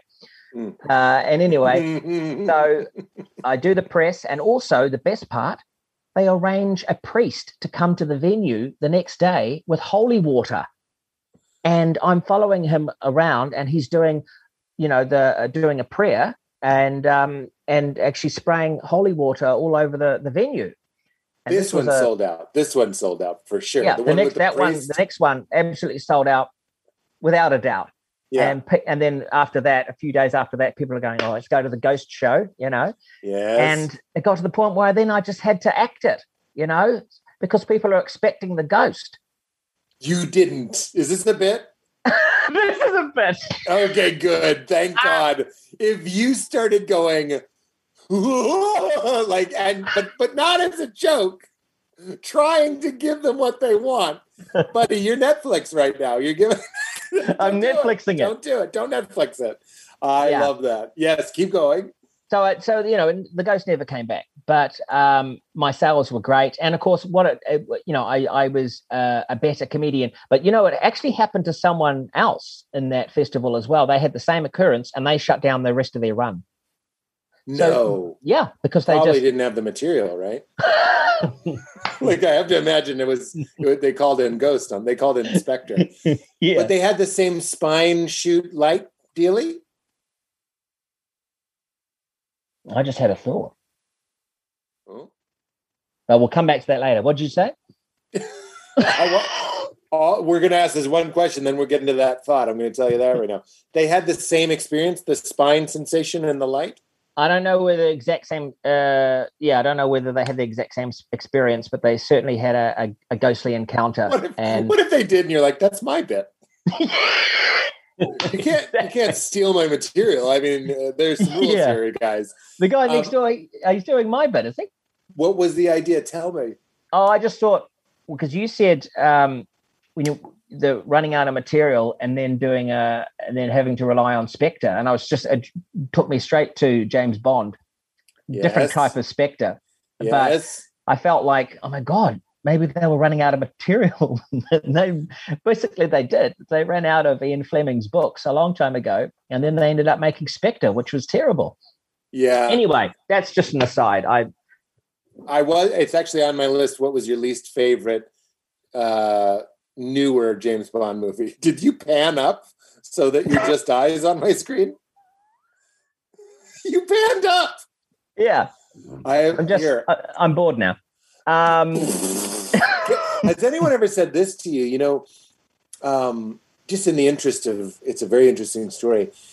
People that have sporadic spiritual experiences often experience a traveling up the spine. This is what the chakras are. This is what Kundalini means. You've heard the word Kundalini? Uh, what is that? A pasta? Sorry, man. I don't know much. No, buddy there was no part of me that thought you would know Kundalini, just on the off chance that you would. It's not a big thing that a lot of oh, people know. You, but saying is it a pasta is so funny. I'll have the Kundalini Alfredo. Um, Kundalini. So when you're meditating, you're trying to uh, some people that do kundalini yoga that do uh, breath work and stuff are trying to raise their kundalini which means get an energy sensation that originates in the base of your spine to travel all the way through your head and essentially shine out like a light so there are instances wow. of some people having uh, spontaneous kundalini awakenings the only reason this is more interesting than maybe it even sounds is that there there's documented just like your story if what happened to you happened, say, in India, a place where people would have that vocabulary, they wouldn't go right to ghost. They would say he had like a like we were looking at you through the quartz time travel thing basically. You were having like a ah. spiritual enlightenment like a spontaneous temporary enlightenment. Wow that's you exciting. were, you were scared though. I mean that doesn't really speak it's supposed to feel quite good quite ecstatic yeah well, I think I think only because I knew the surroundings, as I said to you, you know, what was the history of the history of, of these venues, and that's why I, yeah, I figured it was that. And no, I'm um, gonna, I'm gonna, I'm gonna put my money on that too. Yeah, but I like this idea of this euphoric, uh, spine tingling moment of. Let's get into that brilliance. hey, I before we get to that because we always talk about the meaning of life. We'll get to that. Um, a couple things. Uh, Annie also told me that you're like she's. This is a quote that you're a sur- nature survivally guy. like, and then and then she said, "quote I think he climbed an impressive mountain?" Question mark. Yeah. Are are you like a you want to be in the woods with a knife and just figure it out sort of fellow? Well, I'm a bit. Of, I'm a bit of an adventurer, absolutely. Um, yeah. But more in the Indiana Jones sense, really. Uh, or, you know, I like, okay, you climb one mountain and the phone doesn't stop ringing. I tell you. Now I did this. Uh, I did this for charity. Oh my god! Uh, it was Kilimanjaro. Oh. Um, in 2014, I believe. One of the big ones. There's like mountains are like classical musicians. You know, you want you got a couple Beethovens, Mozarts. You want a name brand mountain. You did a Mountain Dew, basically. Yeah, I yeah. I mean, it was one of the top. I think it's the top nine. Certainly the tallest in in, in all of Africa, but I think it's one of the top nine. And it's yeah. the, it's the I think it's the easiest one of the nine. Uh, there is a trail, and you don't need, you know, uh, like one of those uh, equipments? Yeah, I say I'm an adventurer. I don't even know the names of the equipment. Like a pick, like a pickaxe. You don't need a uh, pickaxe. You don't. It's not Tomb Raider. Uh, it's more of a walk. Yeah, but the hardest walk I've ever done in my life, I nearly died. Really? Yeah. So I unfortunately had a. Um, I was uh, a little bit unwell, and I didn't really realize it till I was halfway up. Um, and just a cough, just like a just a chest, just a, a, slight chest infection. But the higher you higher you go, you know, the atmosphere gets thinner and thinner. And when we uh, uh, were about to summit, we had we still had six hours to walk. Um, we stayed overnight. Can I just say um, that's the that's my least favorite sentence. Like you're like not even halfway and you have a cough and someone's like, "We still have six hours to walk." I would hope that I would have a pick, pickaxe that I might maybe end my own life. That sounds yeah. horrible. I mean, uh, we had uh, porters and things. So we had the the local guys that c- carry your bags and things. We had a big team. We had a cook. You know, it was like a we had a big um, various tents. You know, we had great food. It was a real expedition. Yeah. And um, the final push, though, I was get I was getting slight, slightly more ill each day, and I was worried that they might have to send me down. But I was determined to get to the top, get to the summit.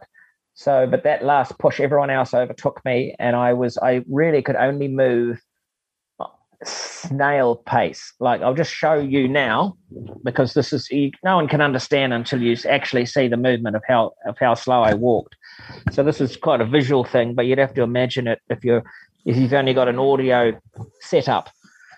Okay, so here I am. This is how fast I walked for the final bit. Right, here I'll come in. I'll come into frame. Here I come. Come on, Rhys, you can do it. Oh my god. It's as slow. I'll tell everybody when your full yeah. head, his full head is now in the frame. That's how long it took to move ahead. This is me now. Look, see. So I'll just for the for the listeners, I'll just uh, commentate. I'm just walking now. left left leg is landed. Okay, moving moving right leg now. Right leg halfway point. Right leg down now.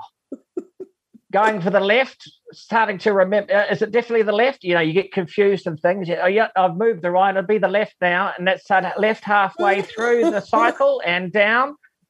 Adjusting to right.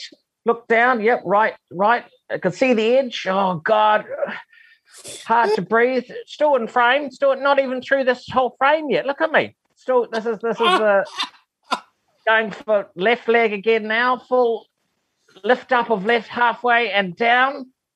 Oh my god! Still moving. This is barely. barely. He's looking.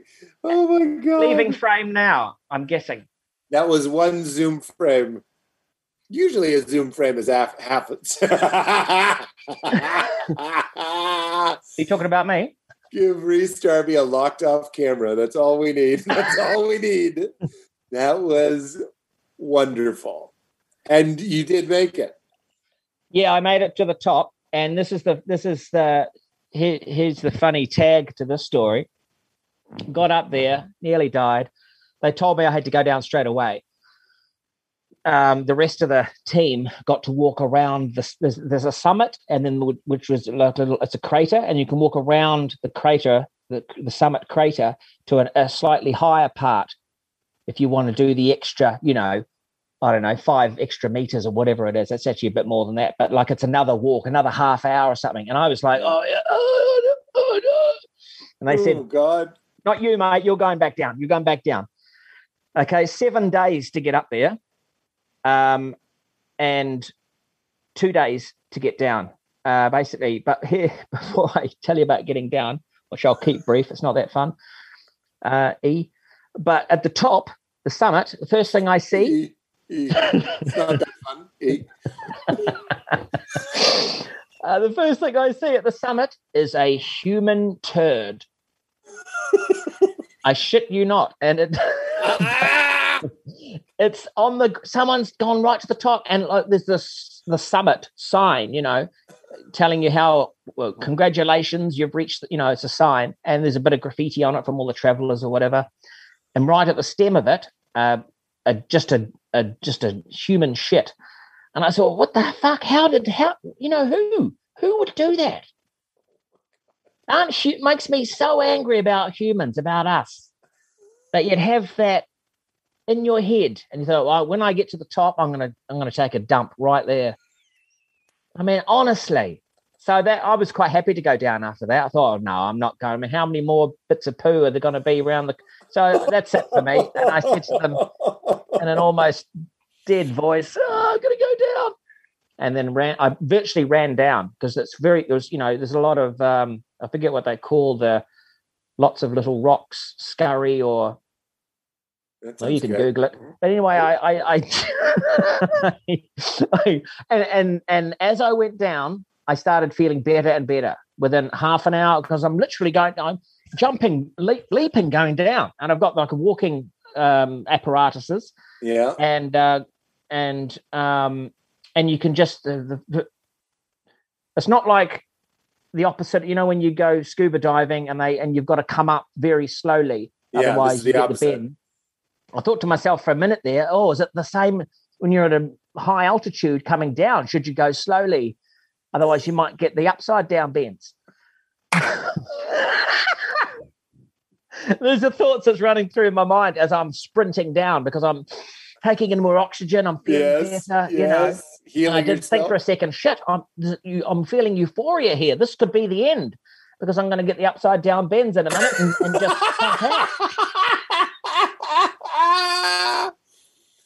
Was were werewolves not swearwolves improvised? Uh, no, that was that was a line. That was a scripted line. I threw I threw you a curveball right at the end of the story for no reason. I just wanted to ask. It's a great line. yeah, I think I can't remember whether it was either Taika or Jermaine. It was probably Jermaine. I uh, did not say that because it might have been Taika. But th- you know, those two wrote that movie together and directed it together.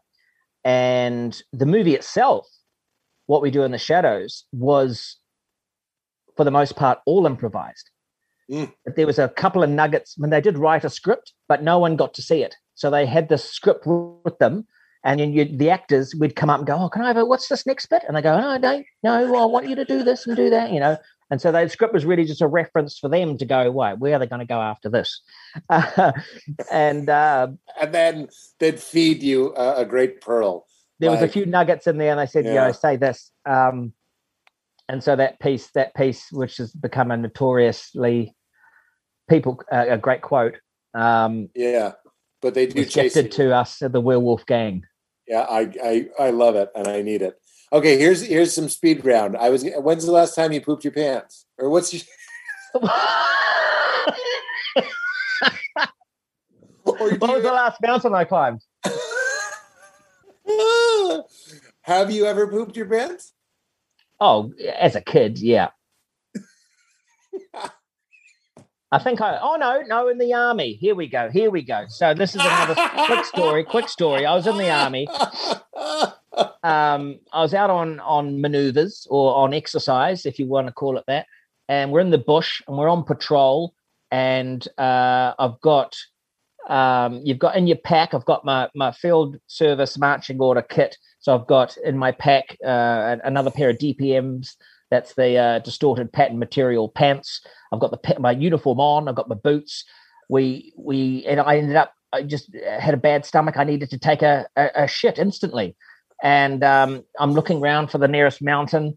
Nothing. It's just all forest. And suddenly, I just You're say to, for the nearest mountain that you might climb it and pull a Kilimanjaro. Is that what you're saying? yeah. You were going to go to the had you the energy, you would have gone to the top of Kilimanjaro. Oh my God, it's like Looper or something. Like yeah. it was you. It was you in the army that pooped and it, it fell. Was. What is that theory that there's that there's a that there's a cloud above the earth and like sometimes a, a, boat will sink and then an anchor will fall on a barn in Missouri for no reason. And they're like, oh, it was up in the blah blah blah maybe your poop from this story fell through that ether onto the top of Mount Kilimanjaro and you're mad at yourself. Well, I tell you what, I wouldn't be surprised because I'm great with callbacks. And I'm one of the few comics that does call forwards. So, and I, but I don't even realize I'm doing it. That's how brilliant I, I am sometimes.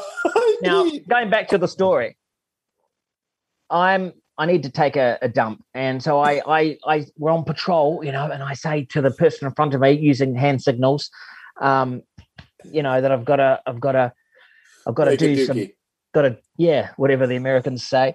And so I, I, I, zap off to the side and I've got my, my little shovel that you always have in your pack. And I you know, quickly scoop up, scoop a hole and uh, Because that's what you feel like doing when you're clenching in a bowel movement is dig Yeah. a hole. Truth comes out, shit comes out. I've already done it. It's in. It's all, all down my pants. It's in there. I, I can't believe it. I had no control over. You know, I got dysentery. So here's what I here's what I do. Man. I end up um, digging this hole, and then I I bury my pants in there and my, and my grundies. So both I just so they're in that forest somewhere. Oh my god! and I quickly put my my spare ones on. Um, I, and I think I had to go commando, which was appropriate for what we were doing. And I, and I joined. I joined back with the group. Funny thing is, the different the pants that we wear, you know, the, the camo camouflage out the pants, the pattern on each one is slightly different, and you can tell. And so a couple of my close buddies went, "Got different pants on." And I went, no, no, these are my camo pants. And they said, no, they're slightly, those ones have got a different tone on the Oh. side of them because I've been looking at your ass for the last hour because This it's is- behind me. the opposite point of camouflage. It's not supposed to be conspicuous. it's not supposed to get you caught and spotted. This is the worst camo in the world. Exactly. It's well, the worst camo in the world is slightly different camo to what you've just been wearing. That's how you get spotted, you see? Guys, three soldiers to a match, and don't change your camo. That's That why good. during during those big battles in Vietnam, they used to just drop heaps of uh, trousers out of uh, the airplanes with different distorted pattern material. Yeah. So the enemy Yeah. would put them on, thinking, The "Oh, yeah. brand new pants." The yeah, They know they'll be spotted. the yeah was so good. The yeah, the yeah. What about people that wear like an Ed Hardy pink camo? Don't wear that to battle. That's the opposite point, guys. It would work in the desert. oh, at night? You mean like a Yeah, sunset? no, pink camouflage works in the desert because of the um well, it just because the the sun bounces off the sound, the sound, the sun, the sand. I went for I went for sound, got it wrong. Went for sun. No, the sun doesn't bounce off the sun, and then landed on the sand. Finally got there, and it comes out pink. It does not. it can't. It can't. It can't. Yeah, you know nothing about warfare. That's true. Um, okay, tell me something crazy you own. crazy. I own um well, I quite a few crazy things, but the thing that just came to my mind there was the print from the Gimlin Patterson frame of the Bigfoot, the famous Bigfoot footage. Yes. Yeah, Yes. so I've got a frame of that. I've got like the the, the frame where, and I'm going to do another visual here. this is it. This is So it. you know when Bigfoot's walking away in that famous video, and he does the he does the look back. Yes. That one. Yes. I've got that Yes. frame. I've got that. You've got the good frame. This isn't like when you buy a frame of uh, you know, The Simpsons and it's just an arm. That was actually on The Simpsons, actually. You got the key frame. I've got the key frame signed by Bob Gimlin, Who, who took it? filmed it. Huh? He he filmed it. Yeah, Did you meet old Bobby Gim? yeah. I met met him. I think he's still alive. What was his?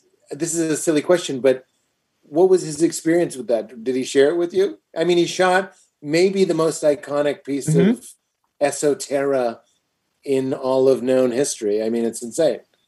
Yeah. Well, I mean, he's spoken to people, a million people, about the same thing. You know, he Yeah, poor guy. must drive him crazy. So I really went and just shook his hand, told him I, was a big believer, I, I, that I um, uh, really excited to meet him, and could I buy the frame, please? Can I ask? Here's that is so funny. Let me ask you, real quick, as someone who loves all this stuff but never really got into Bigfoot, what hooked you? Was there a story? Was it that footage? Like Hmm. what? What got you invested in Bigfoot? absolutely that footage and even Yeah. just the still footage of that footage looking through a um, a book of mysteries and the the wonderful weird paranormal world.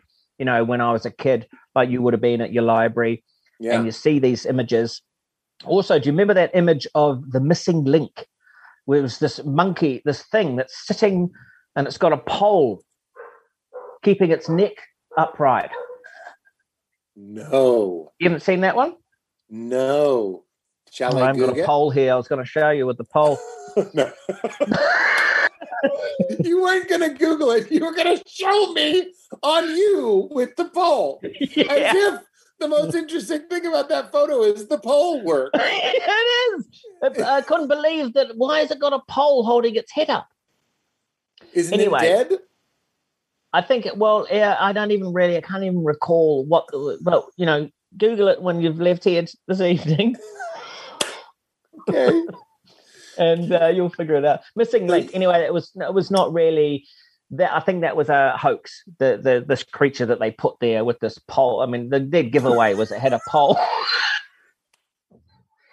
Looking back, we should have known the, the, the pole. yeah. The telltale sign but it was pole. it was a it's a haunting, very odd, very weird image. And you know when you're about I don't know eight to twelve, and you're starting to look at things, and you're starting to work out stuff that you haven't been taught at school, things that uh, you know ghosts and things are, are scary, and you think are they real, are they not, or whatever. But tangible creatures, like a book about cryptozoology or about people's eyewitness accounts of things that they've seen. Uh, and when I realized that it's not just one Bigfoot, like a boogeyman, that there's, you know, potentially thousands of them and that they migrate and that they live in packs, um, you know, it started to make sense. Um, so I can't remember what your question was now, but what what hooked you? And you're saying it's the original footage. I I don't remember that footage perfectly, but like, what makes people kind of convinced? And I'm asking this in in the hopes of believing, not to discredit, that it's not a hoax. Why does that footage seem? there are so many hoaxes. That's the problem. And there's so much um, notoriety to be gained by putting out footage that might get you uh, a lot of views or whatever. And people are hoaxing just for just for fun because they can because they just could do some uh, you know, an ape suit with um, you know, sort of slightly blurry in the background or whatever. Yeah. But the amount of footage uh, that holds up is um, really interesting, and the amount of eyewitness reports, which is just hundreds and hundreds, uh, and and and and the amount of forest and the vastness of the terrain where these things could move about, totally makes sense. And I think what but what what gets me most excited about it is because it's unsolved, and I think that as humans to think that we've clocked it, we've we know everything, you know, is to is to be oh let's just sit back and and start getting yep yip sounds cool on Netflix then because there's nothing else to do. You know, if you stop thinking, Yeah. I, I totally stop understand. hoping, stop. Ex- that's why exploring is important. Just as you know, to to keep. um and you do experience things like like the the ghost shiver and things if you just get out there and do stuff and uh and travel and and word of mouth and it's the weird people and i love talking to you know being so self-proclaimed as slightly weird well overly very weird i guess myself sometimes that that i can relate to these Mhm, people mhm. because uh, I've always felt like the other. And it just harks back to me being the mistake in the family nine years later from the rest of the kids. Wasn't supposed to be here in the first place, always felt like an alien. And so that's why I'm into it. Is that a theory that you entertained it or maybe entertained it? It's like, I am an alien. Did you ever feel that way? Yeah, well, mum told me. Tell me. She- no, not in, not in so many words, but I did feel that um, I'm so sorry. It's just such a sensitive subject. I was like, did your mom tell you that you were an alien? Uh, it's like, did you watch Mad Men? yeah, In the later seasons, Ginsberg thinks he's an alien. And Oh, like really? and that yeah, he's a Martian and that he was dropped here and he's and he's just waiting to go home. It's actually a really you get the sense that it's a true monologue. Whether Yeah. or not he's uh, really a Martian, you, you get the feeling he's not a Martian, obviously but it, it it reveals something about his character, which is sort of what you're saying. It's like you have nine years between you and your other siblings. Of course, you'd be drawn, And frankly, that's why I was drawn to that stuff. Unsolved things uh, titillate a feeling of wonder in me, and that's how I want to live in the world. I don't Yeah. want to live in the world going like it just is what it is, and that's all that it is. I, I just think that's absurd.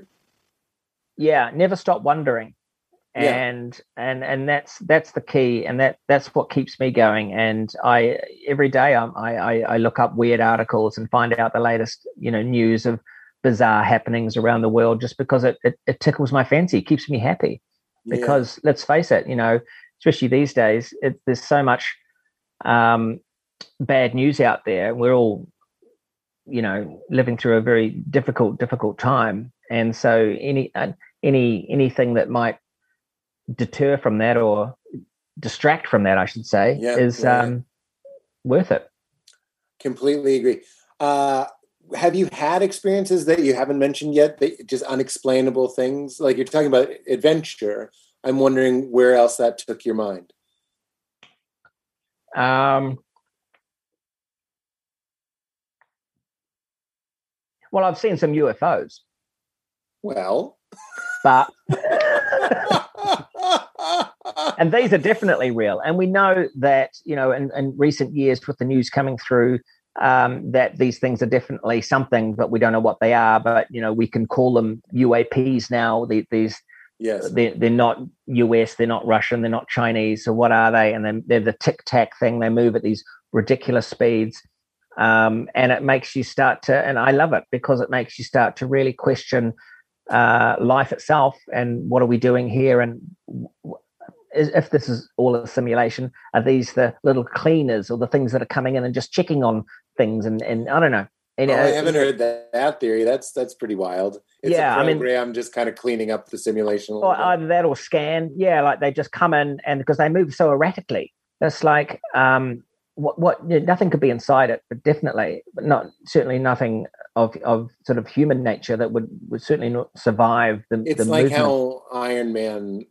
I, I remember my friend Science Mike. He explained to me why the Iron Man costume wouldn't work is because the G force would squish him. Like that, Right. you have to you have to be in a pressurized cabin, and the and the suit wouldn't work. And I, I felt like a dummy because I thought it might work. I, I just thought we couldn't do it. But that's your point. Like if you're in a tic tac, if a human, if something is in that, or the pressure technology is also off the off the charts. Like there's something yeah and, unless there's something in the future um, um, um, you know hundreds of years in the future that uh, rectifies our current physics situation and makes it so that we are able to be in something but also you know why you wouldn't have to be. Look at look at it now. We already don't go in these things. We've got drones and stuff. It's only going to be a few more years and we're not going to be have we're not going to have to be in fighter jets because we don't need to be.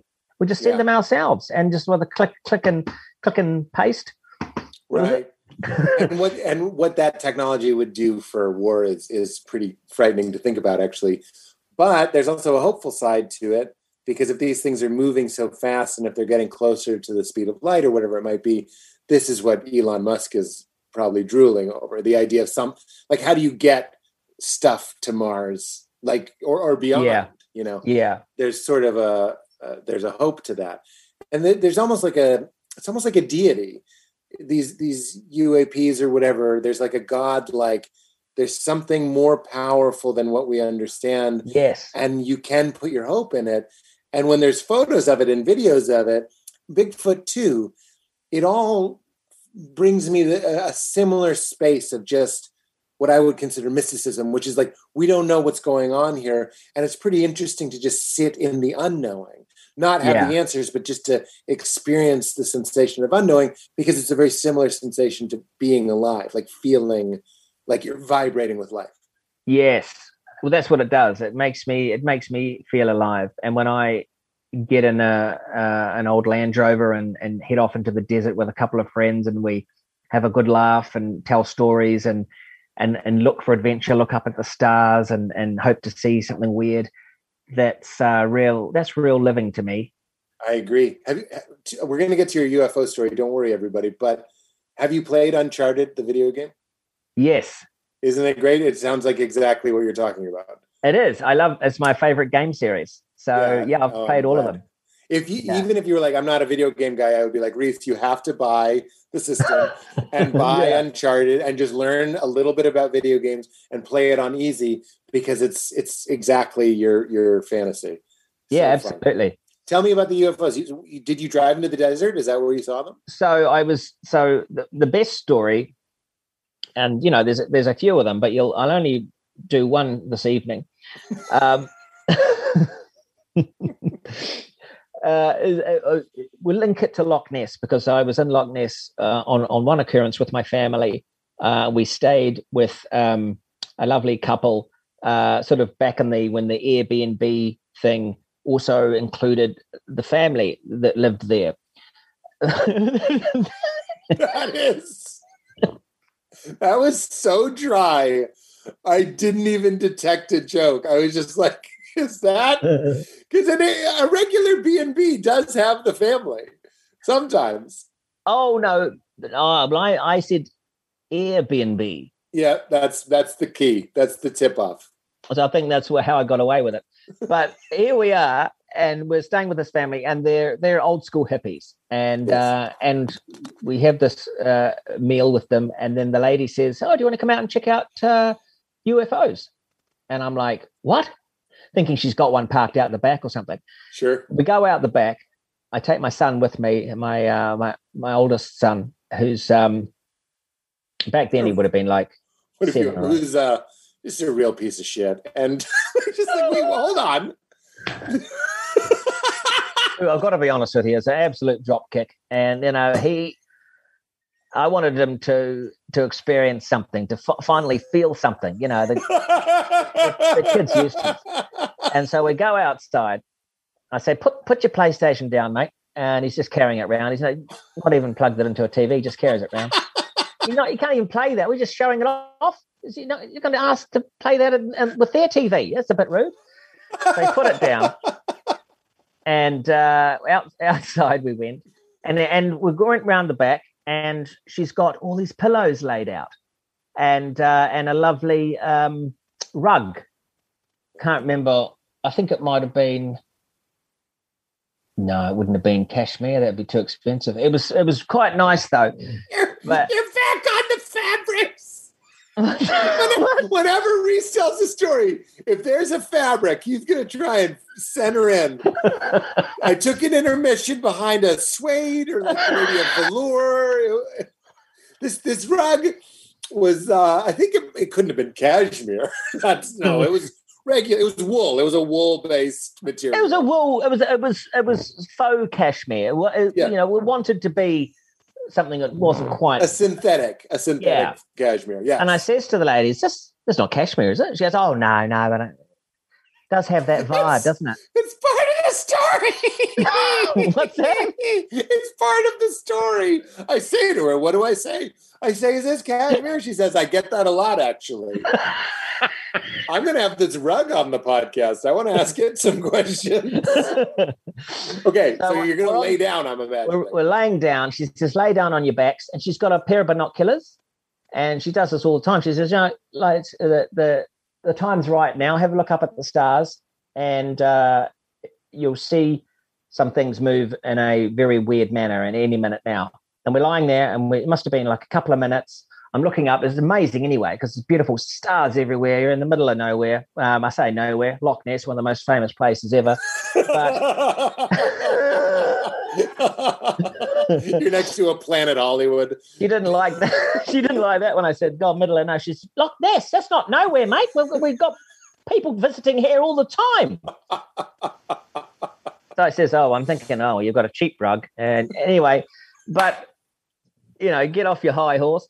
And and anyway, so we're looking up and um a couple of minutes in, yes, I see I see some of those little stars moving about weirdly. Like, and I say, "Can I have a look through the binoculars?" I think I've seen one. She said, "You'll see, you will see one," and I was kind of like thinking, "No, I'm not going to see one."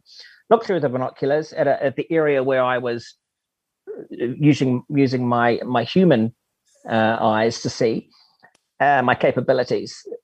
Um, Oh my god! now I've got binoculars attached to my my human eyes, and checking out that same patch of sky, just holding it, holding it. I'm pretty sure this is where I saw something a second ago that didn't look quite right. And then, boom, into the binocular vision, uh, a star starts to move. And it doesn't just move like it's a shooting star or a satellite movement, it moves and then suddenly does an erratic movement. And that's an audio version of that, but you can visualize that. Yes. It sort of does a a chip chip chew. Chip, chip, chip. Yes. But, and it darts off. And I think I said to I think I saw one. She goes, "Did it do an erratic movement?" I said, "Yeah." That, that's that's that's. So I've seen. So obviously this was way up in space. So I'm not, you know, I'm not seeing a metallic craft. No one's waving at me. This is very far away. But do, do some of the stories like, involve waving? Are there wave stories? Yeah, there's there's one famous UFO case where it comes down, and uh, I think it's a can't quite recall exactly whether it's a teacher and some a whole bunch of students, but they see the craft and then they see beings. There's quite a few cases of actually people seeing beings inside the craft, and one very famous one of where the beings are sort of waving back at them. Now that's that's one hell of an encounter. That's that's what you that's what you hope for. That's the ultimate.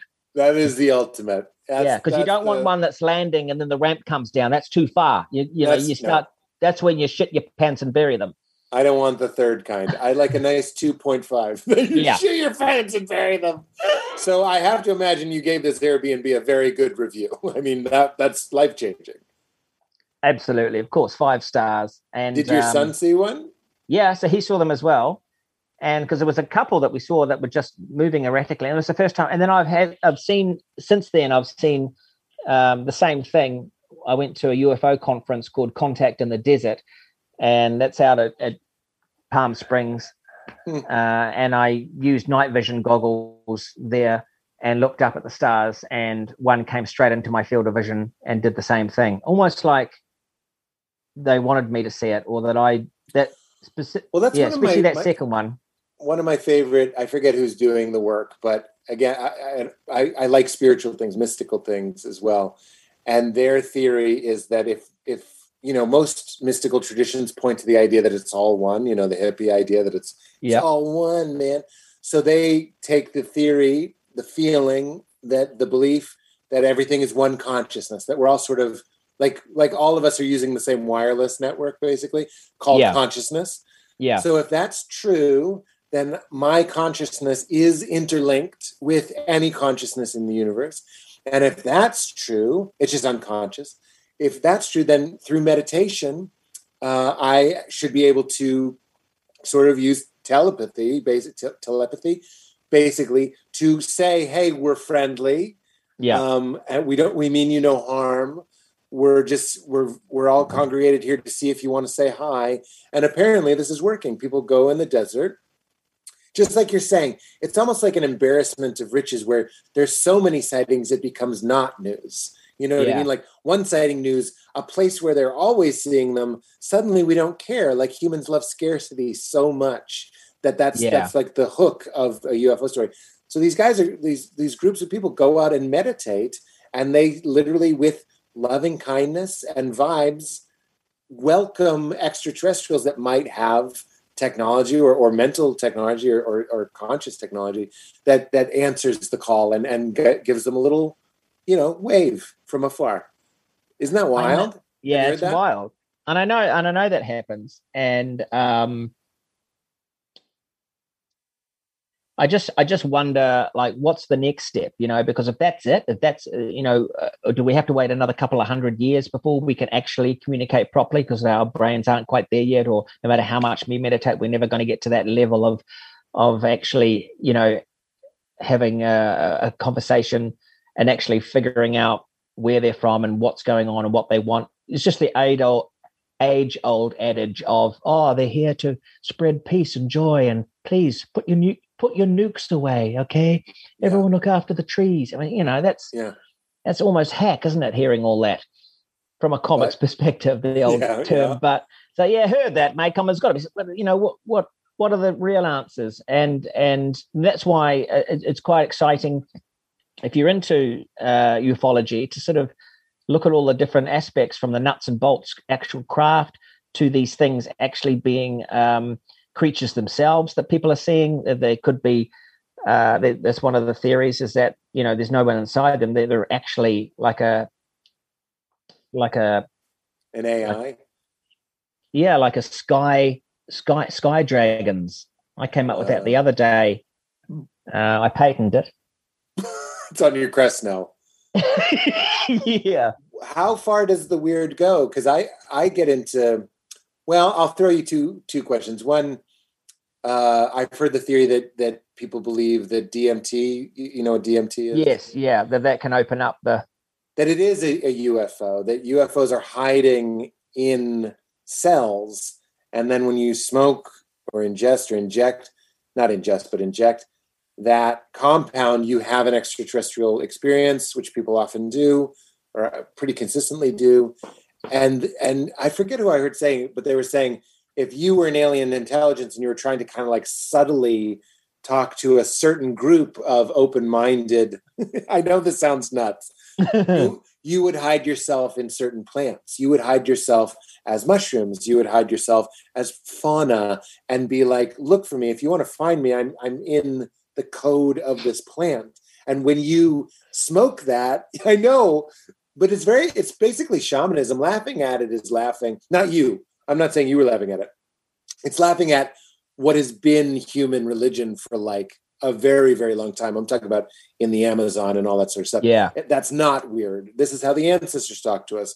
They, they wouldn't say they hide in this, but some people think that's what UFOs or extraterrestrials are doing. They're like, if you want to evolve your brains to the point where we can kind of have an arrival situation, these compounds will will help in the evolution. What does right. that do for you? Anything? Yeah. Yeah. So I mean, you're you're thinking that they're they're waiting until we're ready before they're not just going to land on the White House lawn.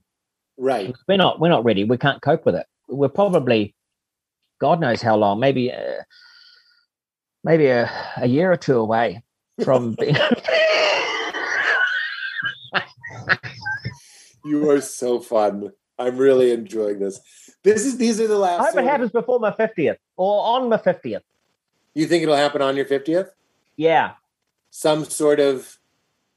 What was that? Didn't Dan? I saw this interview with Dan Aykroyd on YouTube. I can never remember what he said, but he said it was on the cover of Life magazine um, that there were UFOs above the White House or something. That there's like oh yeah yeah that's that's a famous encounter. Yeah, I mean, it does seem like. Do you ever get the sense that there's just here's what Terence McKenna would call like there's just this arcing increase in novelty, meaning it's getting weirder and weirder and weirder and weirder and weirder.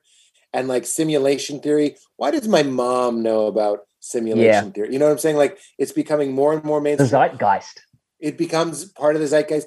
What and what is another word for the zeitgeist? It's the collective unconscious, the collective conscious. It's yeah. the collective, and then that theory that that the earth is kind of like a brain, and each of us is a neuron, and like we're and as the internet and technology connects us, the brain is sort of functioning more highly, and then you know it's almost like the earth itself becomes a, a more highly evolved entity like the, these are the sort of things I, I enjoy thinking about. Wow, geez. Yeah, man. That's, that's that's a lot. Yeah, I mean, and but you know, as long as you you you take time out to just um, enjoy being what we are as well, and and you know, that's where the adventure comes in, or whatever, or even just a good hike, um, yeah, because we yeah. can't change anything. We can, but our best weapon is our mind, and we can think more.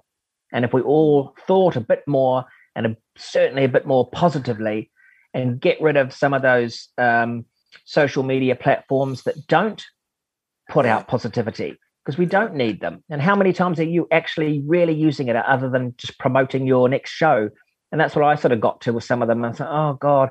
But then uh, recently I've, I've have, had a bit of fun with the TikTok. And I swore to myself a couple of years ago, oh, I'd never go on that, you know, but it has evolved to something different these days.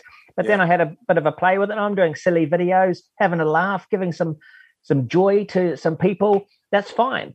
Mm. Um, but we don't ever want to lose the heart of being human, and that's to communicate to each other like you and I are doing right now. Yeah.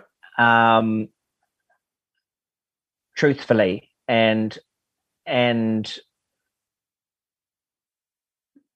in a nutshell, that is it. But we'll Yeah. be back next week. Um, wait, wait, wait! This is my show. oh, sorry. You know, only because I, I you, you seem thoughtful and enjoy these types of things. I had an experience, and I'm not trying to poo your TikToky. I, Yeah. I, I'm sort of in the. I think social media is. Let's not be so binary as to say it's bad. I'm just saying I, I decided to get off it myself, except to promote, which I have my assistant do, because I just don't trust myself on it. I find it to be too addictive and Right, that different personalities do different things on it. Yeah, Absolutely. absolutely. and I'm And an I don't have an addictive personality at all, so I don't. I, I, can do. leave it.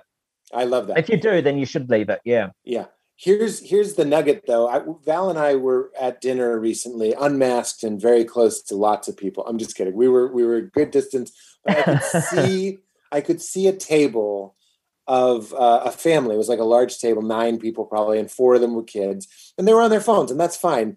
We we our baby is only three, and and we'll we'll give her a screen sometimes, especially if we're trying to have a nice dinner. She'll watch Finding Nemo. Everybody wins, right? Yeah.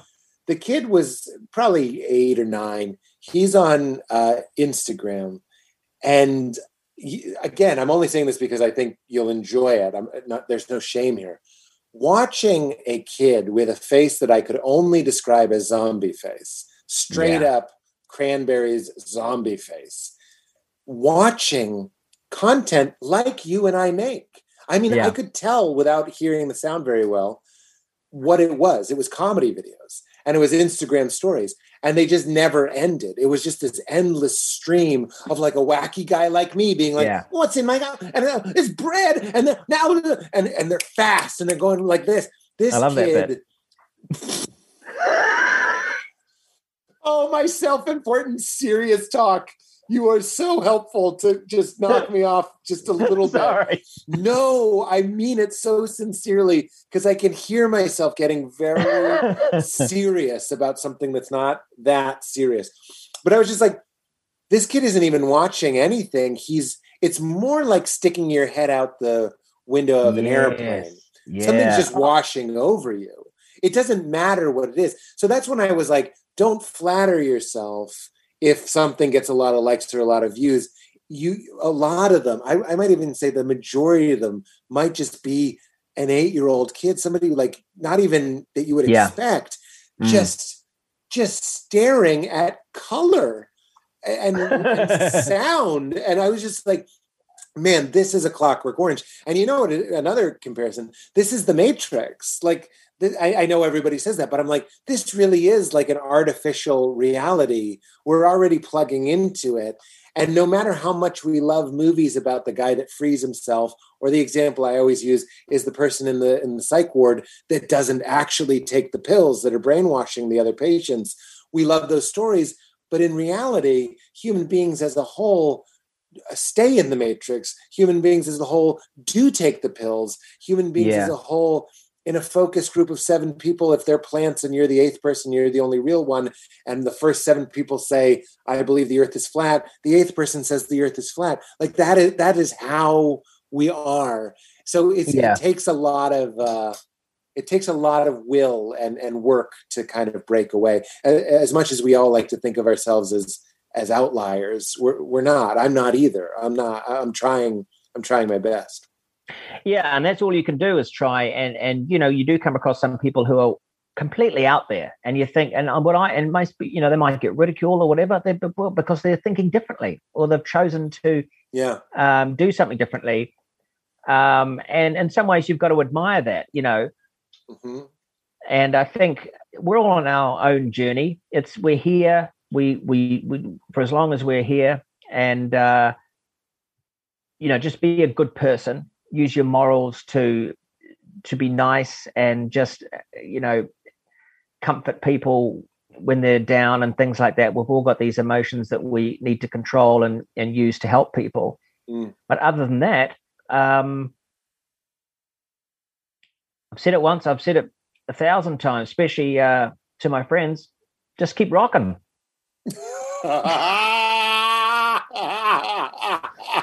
Hello? Yeah, he's still talking.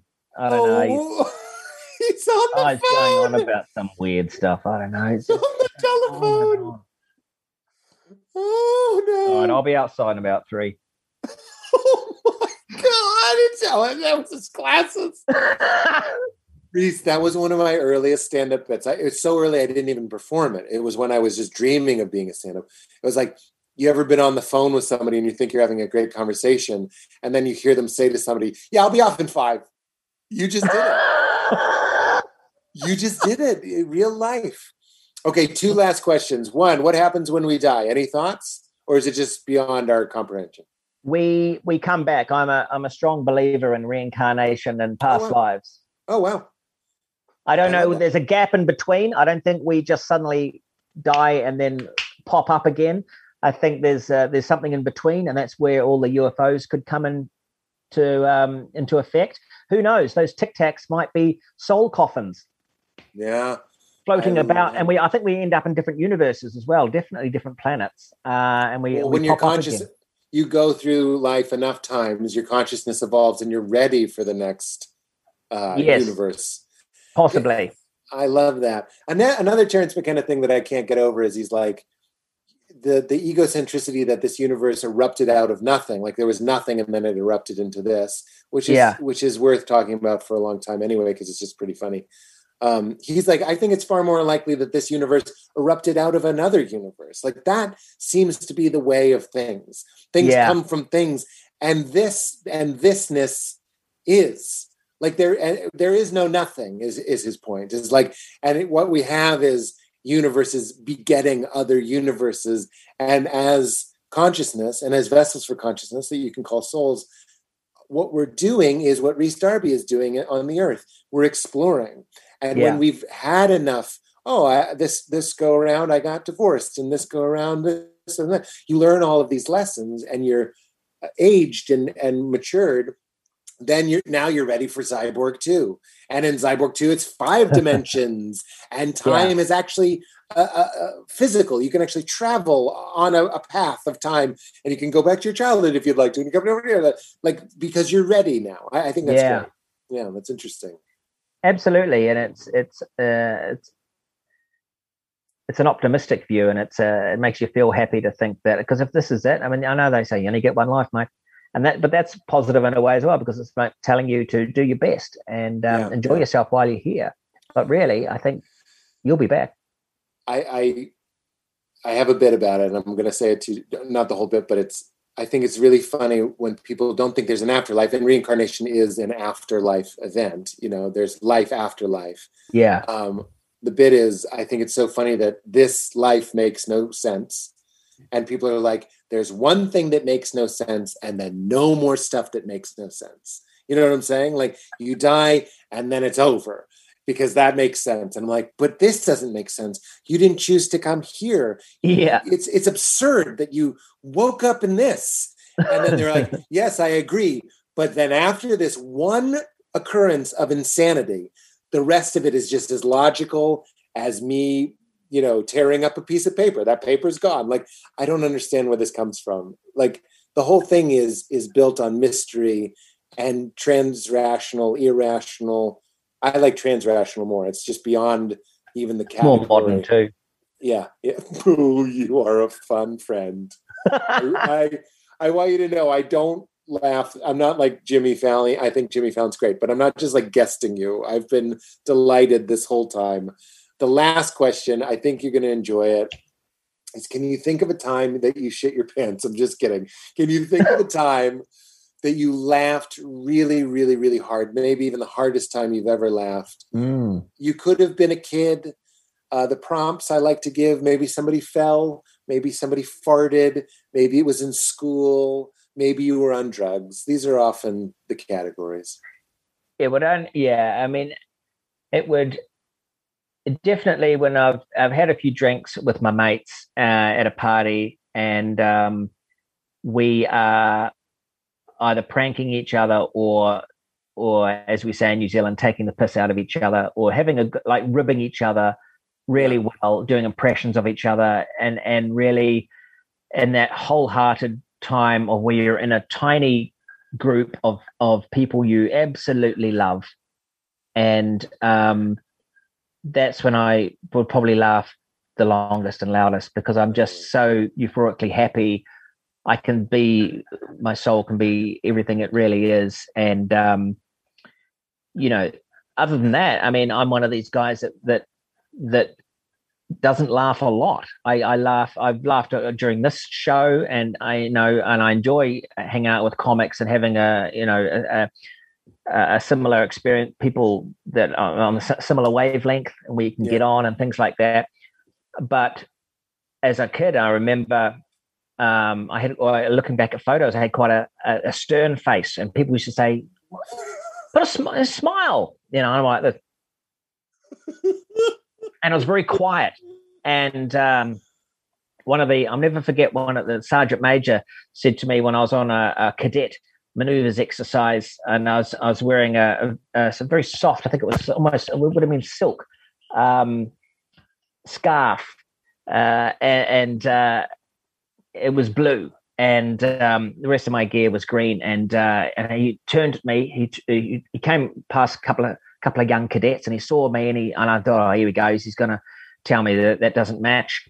And he said to me, nothing to do with the the silk at all. He said, "You're very quiet," and he said, um, "You're always quite quiet, aren't you?" And he says, "That means uh, one of two things.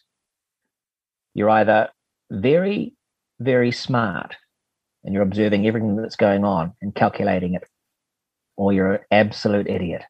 yeah. Which one is it? Oh, he said, which one is it? Yeah. And I said, wow. I just, and I didn't know. And to this day, I still don't know. And I, it is one of the, one or the other. And I think, I, I think I shift in between both of them constantly. Well, that, and that's why I haven't got time to, um, to I talk. Tell, that's why I know you're the, you're the first one. Only intelligent people, dummies think they're smart forgive me this is this is pejorative i guess but like in my experience dumb people think they're smart bad drivers think they're good drivers smart people a sign of intelligence is knowing that you are not always intelligent there's huge swaths of things you don't know about yeah. there's also just blind spots not just like factual or trivial knowledge like what's the like for boring, like what's the symbol on the periodic i don't even think boring's a real one it was boring for me. I'll tell you that right now. okay, I'm sorry, but like blind spots just in your processing power. That's intelligence. If you can use the processing power of your brain to recognize the limitations of your processing power,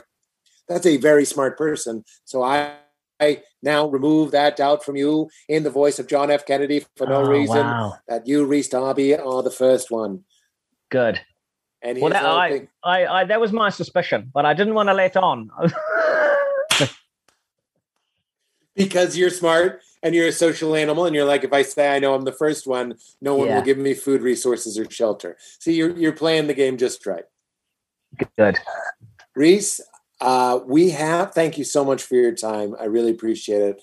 Uh, this omicron kept us from doing it in person. Hopefully i'll get to see you in person at some point. Um, what the name of the, the new show the show you're working on right now is? Uh, our flag means death our flag means death, the pirate show, which I can't wait yeah. to see. Uh, and when can people see it? I think it's coming out in um, March. Perfect. And it, uh, what are we on? Hulu, FX? Um, what's the cool one? HBO Max. HBO Max. Very cool. As someone who had, uh, well, I'm not going to say that.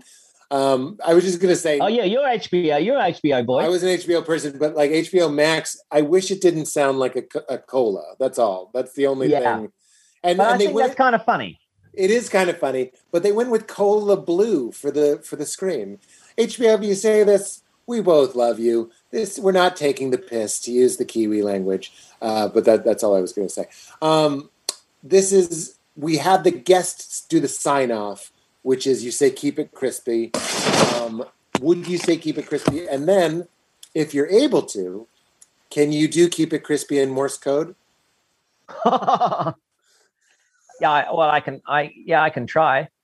But I'll okay. say keep it crispy first. There it is. Keep it crispy. That was great. That was like people are going to use that for when they get a text. That was really good. we don't need another take. That was it. And how about Morse code? How far back can you go? Uh, let me just check. I got to check what K is. Hang on. Kilo. Okay. Kilo. Yeah. Um, I believe it's dot dot dash dot. Just kidding. Come on, dude. You don't know? know? You don't know. know. Here we go. I've got a. I've got it all on. I've got my. Um. I've got an app with it all on because I'm so into it. Oh. Stay with us, folks. For for three percent of you, this is going to be something you understand. And for yeah, I thought it was. Here we go. So keep what is it? Keep it keep cool. It, keep keep it crispy. Oh, crispy. Crispy that's, that's in better. Morse code. Here it is.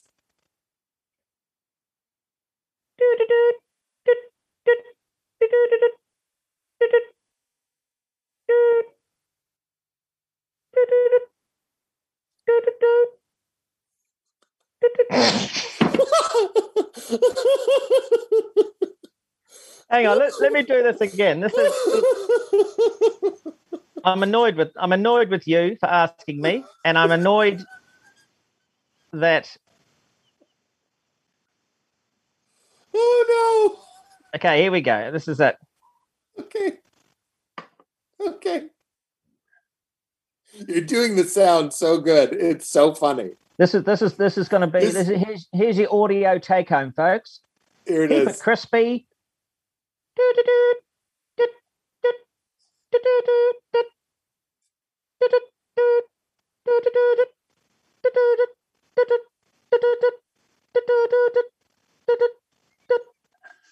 Yeah. Buddy, I've done I mean, almost 500 Keep It Crispies, and that is the best one of all time. So thank you. Uh, thank you, and good night. yeah. Thank, thank you, man. That was awesome fun. Thanks for having a good laugh with me. And uh, yeah, the time went just like that. Me too. We covered a lot of cool shit. Um, we did. I appreciate the time. Of course. Thank you so much for doing it. And again, I hope to see you in person. And I really am looking forward to our flag means death. I can't I think it's a hilarious idea. Yeah. Hopefully we pulled it off. I can't wait to see it myself. I've seen bugger all. I've seen a couple of moments where I've done some ADR, but that's about it. Um but sure yeah, and here's to this year, hopefully getting better and maybe we can 50 days. We all have to make it 50 more days and we'll be out of this spike. And, and I've heard from a number of oh, uh, science medical people that it's going to normalize after 50 days. Oh, I'm so bloody excited. And in yeah. the meantime, yeah, just stay safe, man. And hopefully I'll see you soon in, in real so. life. I hope so, buddy. You were wonderful. Thank you for doing it. Thank you. All right. Bye bye. Hey, see ya.